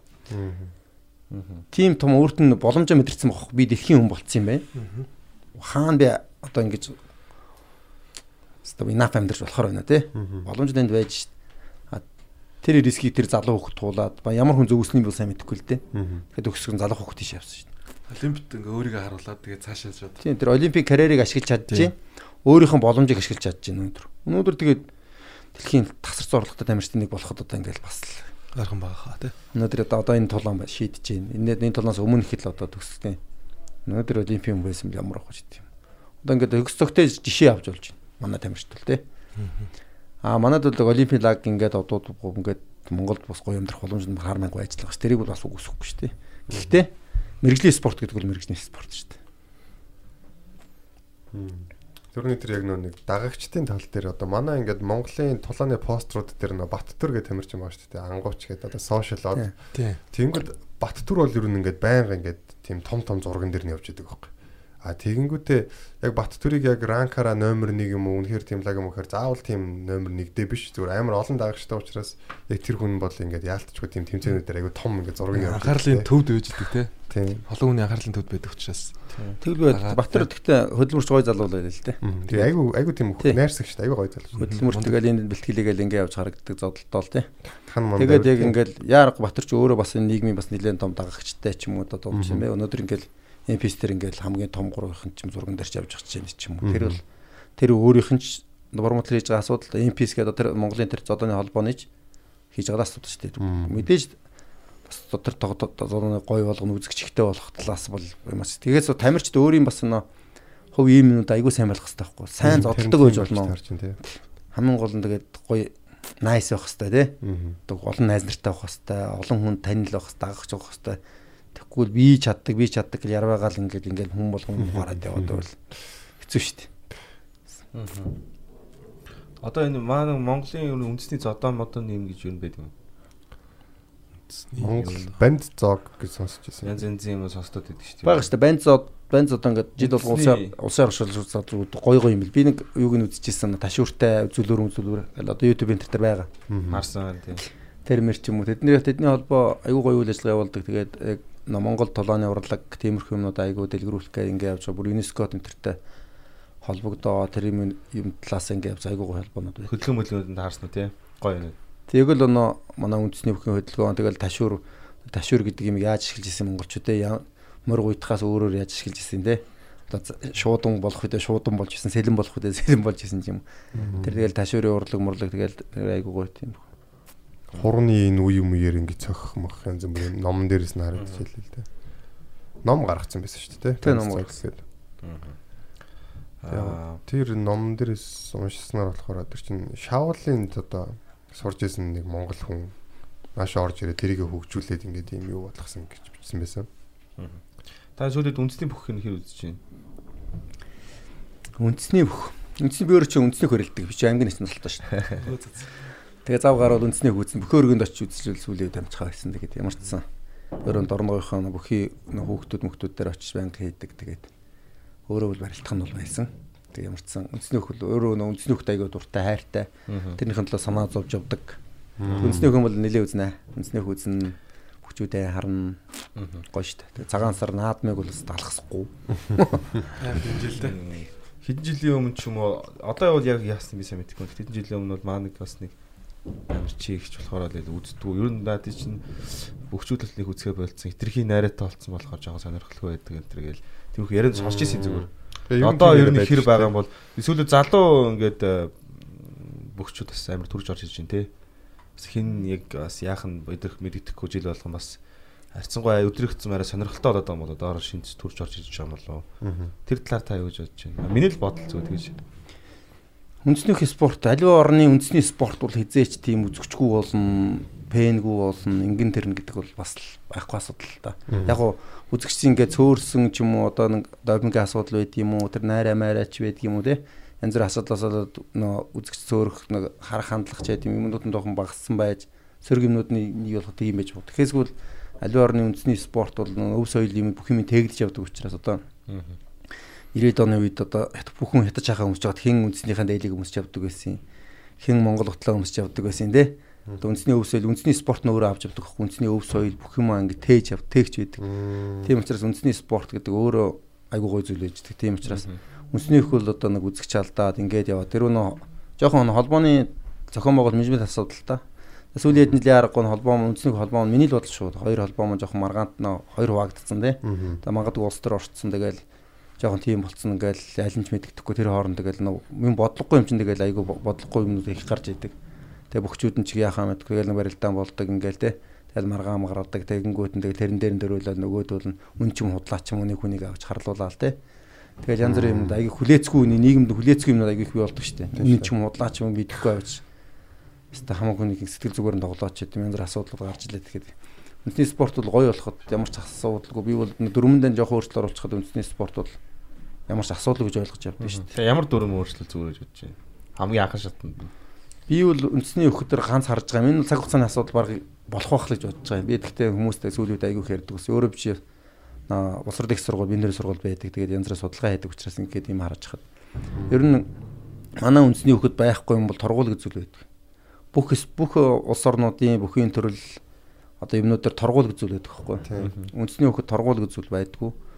Тийм учраас энэ замбраагүй ингэж одоо ингэж гарч явдаг талбайгаасаа гардаг удаа хашардаг барьцгүй ингэж бөгдгүү барьдгүү тэгэл барьц сонгодог тэгэл энэ удаа тэгээд жингийн өсөлтүүд айгүй их бий болсон ч гэдэг юм.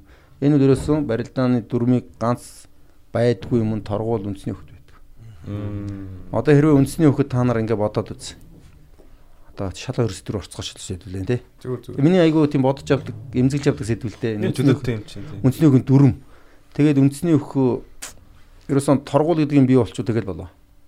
Дагаа систем бий Тий болчих. одоо хэрвээ би үндэсний өхөө холбоо ингээл дөрмийн өөрчлөлтөөр ороод чи нэг юм хийгээд үзээдэх гэвэл би одоо гэхдээ мобист сургууль дээр нэг юм барилдаан турш үзэх гээд байгаа даа заавалдахгүй явах.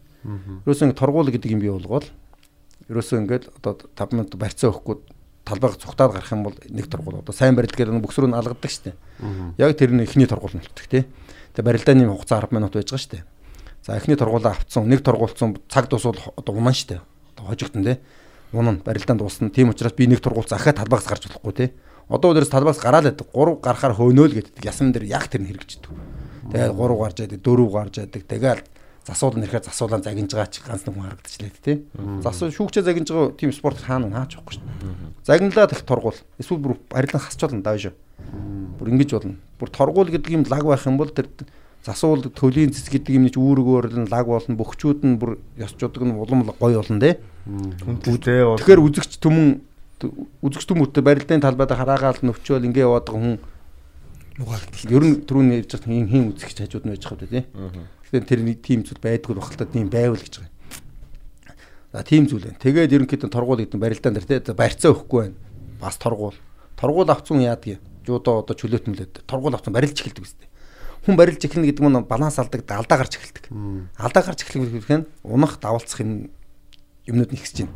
Тэгэхгүй үнсэг торгуул авахгүй учраас ингээл төрөлцгүйгээл тэгэл талбайс гараа авчдаг. Тэгээд тэгэж байгаа барьц аваад залгадаг тий. Тэгсээр бол ерөөсөн маасны юм суурны спорт болсон. Энийг ганц өөрчлөх юм бүхэн дөрмөн торгуул. Үндэсний үнэхээр гоё болно. Би нэг сүүлийн үед бүх ингэ сонирхдаг хүмүүст хэлээл. Гэтэ энэ бол цаг хугацааны асуудал. Байгаа. Та нар ийм наад үзсэн. тийм. Ийм барилтаа үзэн. Нилээ хэдэн жил штэ юм байна. агуус нэг эсхот авраг уран барилдаа нэг та мундаг үзэлдэг байсан шүү дээ. Одоо яг тэгэж үзүүлж байгаа бүх хаврах шүү те. Бүр шөөгүүлээ л те хүмүүсийг. Тийм бол би бол барилдын дүрмтэй холбоо. Бүх хүн ярьж барилдын дүрмтэй холбоотой гэж бүх хүн ярьдаг хэрнээ шийдэл байдгүй байхгүй. Одоо би бүхэнд яагаад үндэсний өх юм бус бүхүүд юм байгаа ингээ хараад хахаар ганц ганцхан юм тэр. Тэг магадгүй энийг үзсээд айгүй олон үзэж магадгүй те. Гэхдээ яг ганц юм байдгүй нь торгуул гэж байдаг байхгүй. Бүх спорт торгуултай байдаг. Торгуулаасаа болж ялт ялагдсан шийдэгч.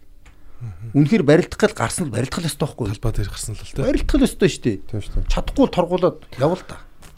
Тийм барилдах хүсэхгүй бол ингээд цухтагаал. Тэгээ торгуул авцсан жахид цухтаахгүй. За гурав торгуулаад бүр ингээд дахин өгдөг үл тэгээ дуусаа штэ. Хизээш хүн дээр би цухтаж гарахгүй тэр эмчрүү ингэж гар мараа боох гэж явахгүй те эмчийн цаг магтаа тустаа. Өө тэгдэг болчиход өстой үндэсний бүр тасархаа болно. Батэртай авраг мөнгө хэрддэг гарслаар нэг Би л тэгж хараад. наадмын барилдаан дээр л хідэн цаг барилдчихлаа. Нэг айгу удаан бороо мороо. 4 цаг гарна шүү дээ. 2 мөнгө рекорд хийсэн. Хоёр 2 мөнгө чинь подкастны хоёр подкастны хэмжээ. 2 мөнгө чинь нэг подкаст байсан баг. 2 эрдэнэ чинь 2 подкаст болсон баг. Тий. Тэр их хүч хоорондоо ингээд Тэгээд нэг хэсэг зөөхө. яг Батэрдаа авраг төрүүлээл мөнх эрдэ арслан яг үзүүлдэг те яг нэг хэсэг яг тэр соёлоор нилээ удсан те бас. Тэр э, юугаар Хоёр эрдэнэ хоёр мөнх яг тэгж таарсан сайн юм Тий. Тийм цагны асуудлаас цаг гарч ирсэн шүү дээ. Дүнсний хүчин цагтай.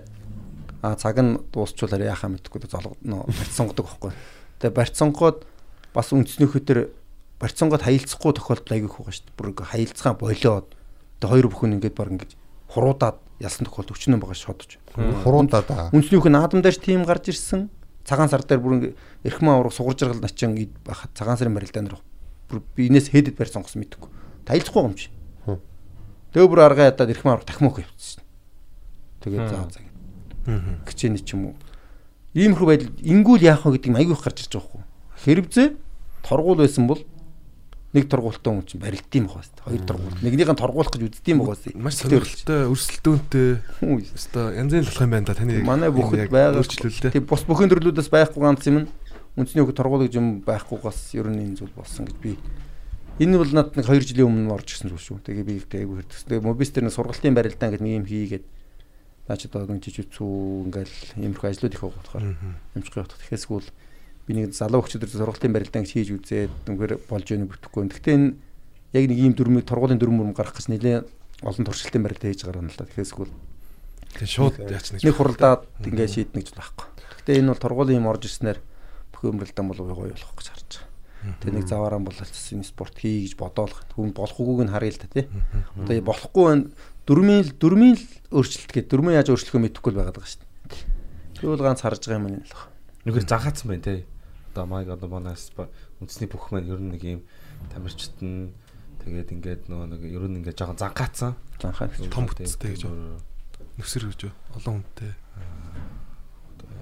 хүн сурталхын цаашийн одоо ер нь жоохон одоо тэгээ дөрмгүүгээс л одоо нэлийн асуудал үүссэн гэж чинь те. Тэр нь ч л гайгуулах л та. Гэхдээ өнөө Үндэсний спорт яарахгүй тэгэл Монголын одоо номер 1 спорт хаанаг бол үндэсний хөл болчиход шүү дээ ер нь. Тийм ээ тийм. Яг хүн бол хүн маш олон үзэгчтэй, хүн болгон мэддэг, таньдаг тий. А холбоон дээр тэр дөрмийн холбооны асуудал واخгүй ер нь бол. Одоо суумо суумогийн суумочд ямар байдгүй ч гэдэг юм. Одоо үнэхээр шин дүрм гаргаж чадахгүй копичмэр мөвчнөл л шүү дээ. Өчнөө жил сумууд цэцгээл шүү дээ. Ямар гоё дүрмтэй бүх чүүд нь одоо ингээл цалин хангамж нь ямар байдгүй, нийгмийн даатгал нь ямар байдгүй тий. Энэ тамирчид ингэж харагдаад болохоос энэ тамирчид нь бас өчнөө одоо өчнөө жил хөдөлмөрлчөөд тэгээд үнэхээр авраг гарслан одоо юу гэдэг хэдэн цолтоонууд нь гоё амьдарч байгаа харагдаад байгаа хэдий ч цаана хэдэн мянган хүн энэ спортоор явчаад яаж амьдарч байгааг хинч мэдэхгүй шүү дээ. Ээ. тийм. Цаг хугацаа. Нүдэнд харагдаж байгаа нь хэдхэн цолтой өгч байдаг шүү дээ. 1024 мөх хөрөлдөөл гэж энэ өнөөдөр та нар хэдэн хүн таних уу? танаад хэдэн хүн гоё амьдарч байгааг одоо гоё ч байх та ингээд гоё одоо боломжийн нийгэмдээ бас байр суурь ажиллаа амьдарч байгааг нүгэд бодоод үзэлтэй. Юу Мянга одоо генсэд 6000 хэдэн мөх бүртгүүллээ шүү дээ. Тэднээс чи одоо тэгээд тэгж харахаар мангар том ирээс спорт ч өөрөө амар том ирээс юу? Өнөөдөр жуудаг хараад хүмүүс ингэдэг аа нэг спортын ингэ нэг алтаваад нэг гоё яндар ерөөхдөө тэтгэлэг аваа тийм биш байхгүй. Энийний чинь төлөө явж байгаа. Өчнөө одоо жуудаг заяа. Өнөөдөр ингэ мянган хүүхэд өсвөрийн тэмцээнд орж байгаа заяа. Энэ мянган хүн нэг үеийн одоо тэр мянган цан өчнөө тэмцээнд орох хүүхдүүд байж байгаа шүү дээ. Мянган хүүхэд тэмцээнд орж байгаа. Тэгээд тэр нэг томорч явсаар хагаад 30 нэг заа нүсрэ тэдний 30. За тэр тэр үеийн за нэг 10 юм уу те. Тэгээд бусд үеүүдтэйгээ нийлэн 30 хүн шигшээд цалинжаад явж байгаа. Шигшгийн цалин байл марзан шүү дээ. За тэг за за шигшгийн цалингаар амьдраж гэж байхчгүй заяа. За тэр 30 дотроос тэр хэлж чадахгүй л те. тэр 30 хэлээ угаас 400 мянга төгрөг шүү дээ. 200 доллар л шүү дээ. Тэгээд тэр тэр 30 хэдэн хүн дотроос чинь за нэг за нэг 3 дэлхийн медальт бол. Өөр нь магадлал. Тэр гурвал өнөөдөр тэр том ерөнхийлөгчийн лаг цалин авна л гэдэг байгаа юм. Тэгээ тэр олон жил рискигээд ингээ явцсан хүмүүс яах вэ ийх үү гэдэг амар том асуудал ээ. Аа үнэхээр нод ингээ дээд сургууль мургуул орохгүйгээр ингээ бүр ингээ тамирчин болно энэ төр явцсан бол яах вэ гэдэг. Одоо шал одоо тех нийгэм өөрчлөлт одоо хүүхдүүд наа бэлтгэлийн хажуугаар дээд сургууль сурдаг, боловсролтой анхаардаг болцсон. Рискийн тоосдог лээ. Хобби Амжилт үзүүлэхгүй би будаа бол яах вэ гэдэг риск тамирчин бол толгой байх хэрэгтэй байхгүй. Ингээд явах юм бол эргээд би нэгтлэн гаян шүү. Эргээд би эмч болно шүү. Эргээд би багш болно шүү гэдэг юм уу. тэр боловсрол авч явчих хэрэгтэй байхгүй. Тамирчдын карьер гэж ярьж байгаа. Аа тэгээд том карьертэй болцсон улсууд эргээ тэр салбар руу орохоор тэр карьер ашиг түрүүний сошиал дагах гэж ярьлаа шүү дээ. Карьер ашиглаа бус салбарт яаж явах вэ гэдэг нь бас гоё. Хараа. Би бинийгээ тийчээгээд яваад байгаа. Окей. Таны бодлоор одоо ингээд та ч ингээд одоо бүхийг ингээд дотроос нь ингээд харж байгаа шүү дээ. За үндэсний бүх жуудаа за тэгээд сам чөлөө, жүжицүү энэ төр зөндөө юм байгаа шүү дээ. Одоо нэг э, залуу хүүхдүүд одоо дөнгөж бүх сонирхоод эхэлж байгаа одоо бүр жоохноос ч юм уу. Танд аль салбар нь арай илүү арай их боломжтой харагдаж байна. Одоогийн нөхцөл байдлаар ер нь таны хувьд. Таны л хувьд салбар гэж бүх дотор уу? Тэг одоо аль бөхөөр нь ер нь арай боломжууд нь боломжууд нь арай ингээд э, одоогийн нөхцөл байдлаар илүү харагдаж байна. Та одоо яг одоо юу гэдэг 18 та байсан бол за би бол бүх болно. Гэхдээ яг алийг сонгох уу гэдэг дээр. Би бол одоо жижигцүү хэлж шүү дээ. тийм ээ тийм. Хоёрдугаарт юу вэ?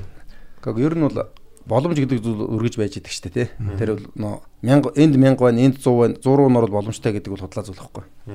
Боломж гэдэг бол хаач байж идэг. Одоо үндэсний хөлт ороод боломж байж. Би сая боломж ярьлаа шүү дээ. 1000 дотор 30 явна. Үндэсний хөлт ялгаагүй тийм. Жуудаа ялгаагүй тийм. Жижигцүү ялгаагүй тийм. Энэ харьцаа бол яваад тийм.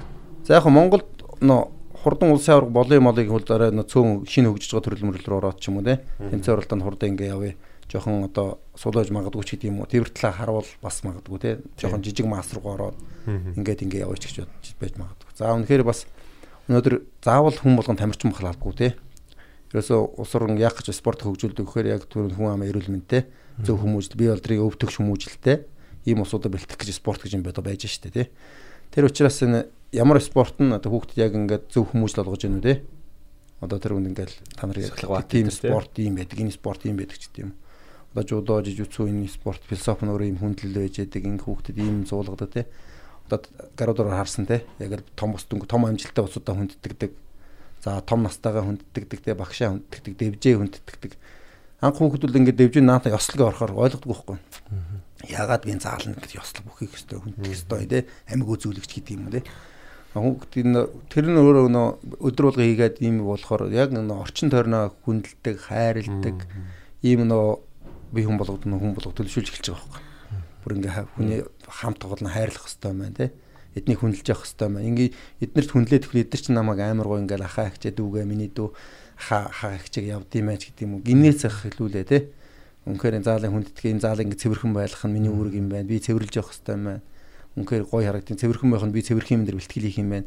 Өнөө миний хүндэлдэг ах эгч нар энэ цэвэрхэн дээр барилдах хэрэгтэй байна. Тийм учраас бүгдээр энэ цэвэрхэн гоё байх хэрэгтэй байна те. Энд хог хийж болохгүй ч гэдэг юм. Ер нь спорт тэр талаас юм шиг. Айгуу тэгээд сонголт гэдэг зүйл бол одоо боломж гэдэг зүйл өргөж байгаа учраас сонголт гэдэг зүйл маш олон байгаа.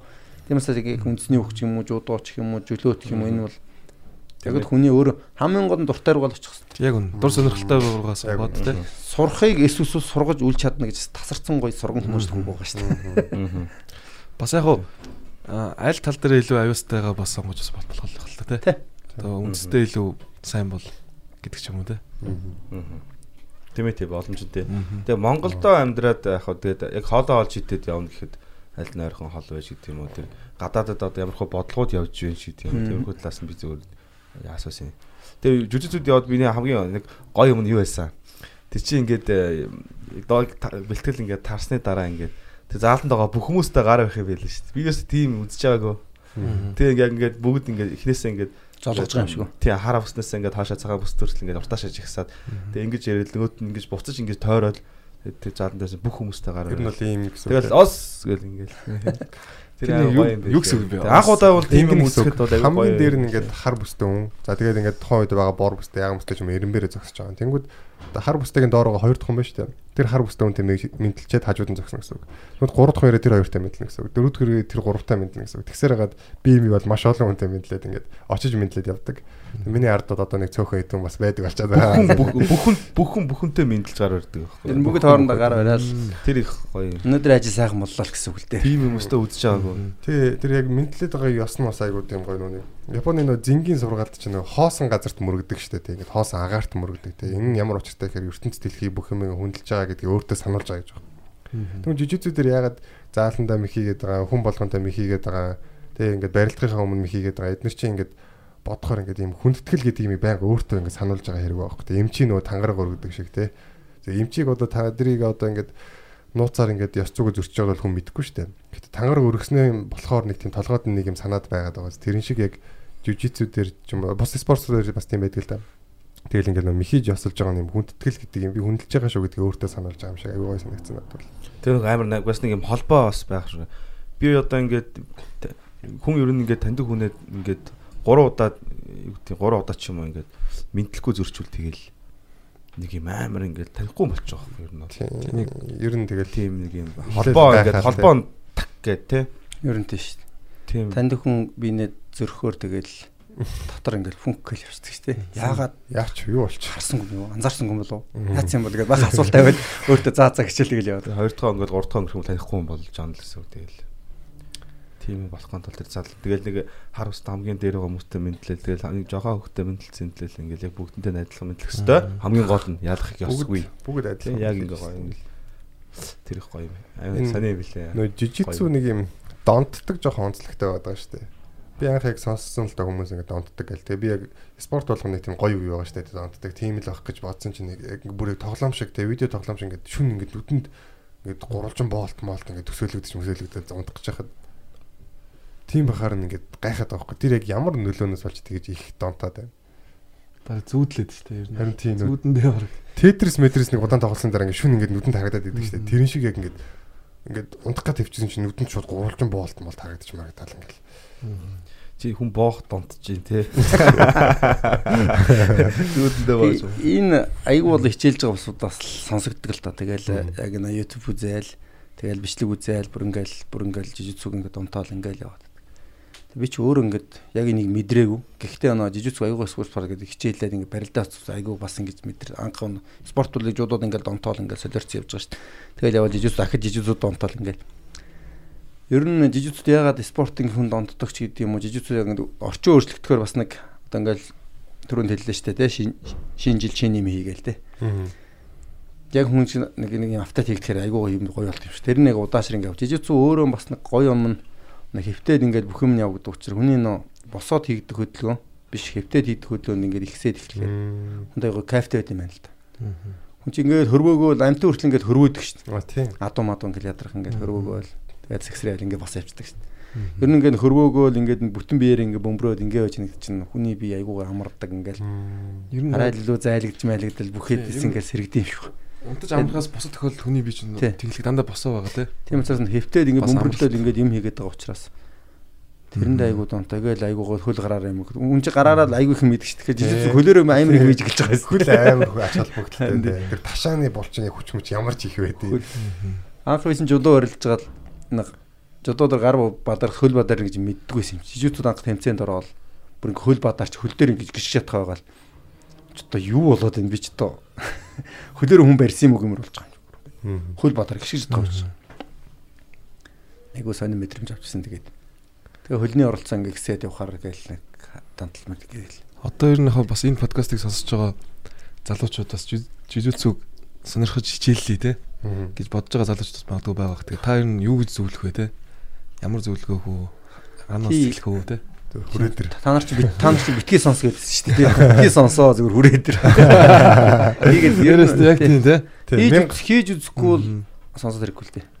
Сонсоол явах таа л гэл. Тэгээ мэдээл шал дэмэл мэдээл тархинд яваад шүү дээ. Мянга сонсохоор нэг үз гэдэг те? дээ. Тэгээд ямар очоо хийгээд үзүүл тэгэл одоо энэ шиг ингээ жоохон мэдрэл гоё. Тэр нь гоёс, энэ нь гоёс гэл яриа шээ. Яг та тийм.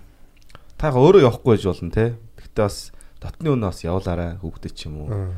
Дүүгээд ч юм уу, ахыгаа ч юм уу те. Тэр- Тэгвэл бүр Төлөө- болох гэж. Тий зүгээр хөрөнгө оролт байхгүй. Тэ өөрөө хийхгүй байж болно. Гэхдээ Санал болгох ч юм уу, тий. Одоо манай хаяга хэлнэ те. Одоо ингээл хаана ямар юу яадаг гээд. Яг ямар хаяг гэж хэлэх юм бэ тэрийг одоо. Гарудо. Тийм, Гаруда гэдээ байгаа. Одоо яг хотод Гаруда гэдэг одоо яг хүүхдийн парк хашаа төмөөгч болох дээр одоо анхных нь Монголын жижиг холбоонд ууган клуб гэж харах юм тэг байна. Бөхөөрганы ард Мондай гэдэг клуб байна. Актем байна. За дөрвөн зам дээр болохоор Ихшэв гэдэг цогцлбор дээр жижиг зүг явтай юм байна. За долоон буудлын дээр Америкийн одоо манай албаны дэдрэг гэрэгч Дэвид Калхан гам байдаг. Өнөөдөр Америкаас бууж байгаа. Энэ хүний хө- хөрөнгө оруулалтаар нэгц яг тэр хави одоо долоон буудлын нэ зах штэ спорт нөө төв рүү орж ирэхээр айгу хол спортод жоо хөндөй тэнгэрч клуб бол айгу багтаа байт юм л шүү дээ. Тэгээ тэрэндээ хүүхдүүд үн төлбөргүй тийм зориулсан клуб байж байгаа. ямар гоё. Тийм бүр амар том хөрөнгө Үн оруулалт. төлбөргүй. Тий. Багшийн цалинжуулж байгаа, байрныхын түрээсийг төлж байгаа гэж жилийнхэн зардал гэхэд айгүй өндөр гарч байгаа. Тэр бүх зардлыг тэр хүн одоо Америк хүн гэж гаргаж ингээд айгуу гоё тэр хүнд бол одоо Монголын жижиг байтугай одоо тэр хавийн хүүхдүүд бол маш их талархахаар тийм гоё шүү дээ. За долоон буудалд юун дээр хожруулан энэ жил Гарудагийн салбар нэгдсэн. Одоо East Гаруда гэдэг. А тэнд одоо хожруулан нэлийн хотын зах руу нөө спортоос айгүй хол хүүхдүүд одоо хүн болгонд тэгшэрхтэй гэж яриад байгаа шүү дээ хуулиараа тий. Тэгээ бас гоё жижигч ч бас гоё тийм байх хэрэгтэй шүү дээ. Тэгээд нар хотын зах руу нөө хүүхдүүд рүү нэлээ ойртий гэх мэйгээд нэлээд бас бодлого урж ажиллах гэсээд ч нөө том бүстэй багш нар айгүй баг байгаа. Одоо жижигч ч бас 13 дахь жил гэж айгүй баг. Аа. 13 дахь жил гэдэг бол одоо 13 нэг хар бүстэн бэлдэх хэмжээний жил болж эхэлж шүү дээ. Бас багш нар олон болох тусам байна. цаг хугацааны асуудал тэгээд ямарсан зах руу өдөө орон нутг руу ингээ сая дорн говьт юу нэгдсэн айгүй олон нөө ажил хийдэг залуучууд нэгдсэн айгүй гоё хийгээд эхэлсэн байлээ тэг. Өдөө орон нутг бас нэмэр юм байна даанч та. Нээж болж энэ багш гэдэг асуудал айгүй байна. Энийг жодоогоос харсан юм би одоо ингээд нэг одоо маш од ах ач гэдэг юм уу багш гэдэг юм уу тийм ингээл бүх насаараа ингээл амирчтай ингээл бэлдээл ингээл тамирчид нь ингээл аяг медаль авах ингээл аваал тий. Бүр ингээд зөндөө медаль аваал тэр тэр медаль авсан шамнэр нь өөртөө багш болонгуудаа тэр мэдлэгээ бүр ингэнгуудаа одоо шамнартаа заагаад бүр дээшээгээ бүр амар ингээд чанартай ингээд шамнэрийг амар бэлж байгаа байхгүй. Тэгэхээр яалтчгүй салбар бол одоо багш нар шийдэм бүх юм зүйл бол цаг хугацааны асуудал юм шиг байгаа тий За ер нь бол тийм. Нэг гоё багийн ажил тэгэл. Ер нь багийн ажил шүү дээ. тийм байдаг санагдсан За болдорд нь шиж жоохон яарч гинөө.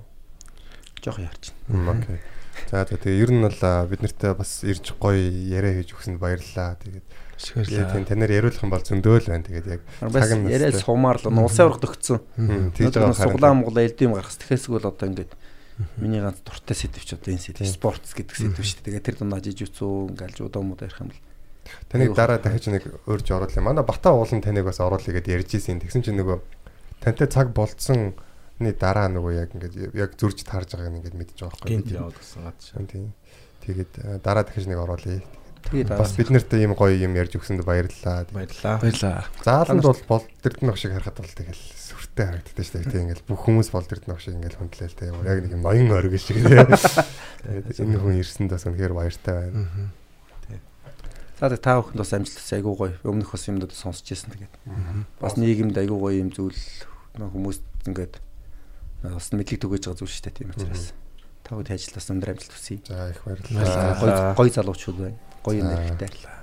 За манай сонсогчдод тэгээд бас жижигцүүгээр бас тэг хичээлүүл тэ за хүндэтгэл гэж юм байд юм байна. Газраар хөрөөгөөд одоо нэг хүмүүсийн хийхэ байдаг хийхгүй болцсон тэг хөдөлгөөнүүдээ хийгээд эрүүл мэндийн сайн байд юм байна. За магадгүй мөнх ах шиг те тим их чинтэй байж байгаад одоо ийм гоё бие хаатай болж болт юм байна. Одоо тэгээ бодит амьдрал дээр те бие махбодоо хамгаалаад ч юм уу те.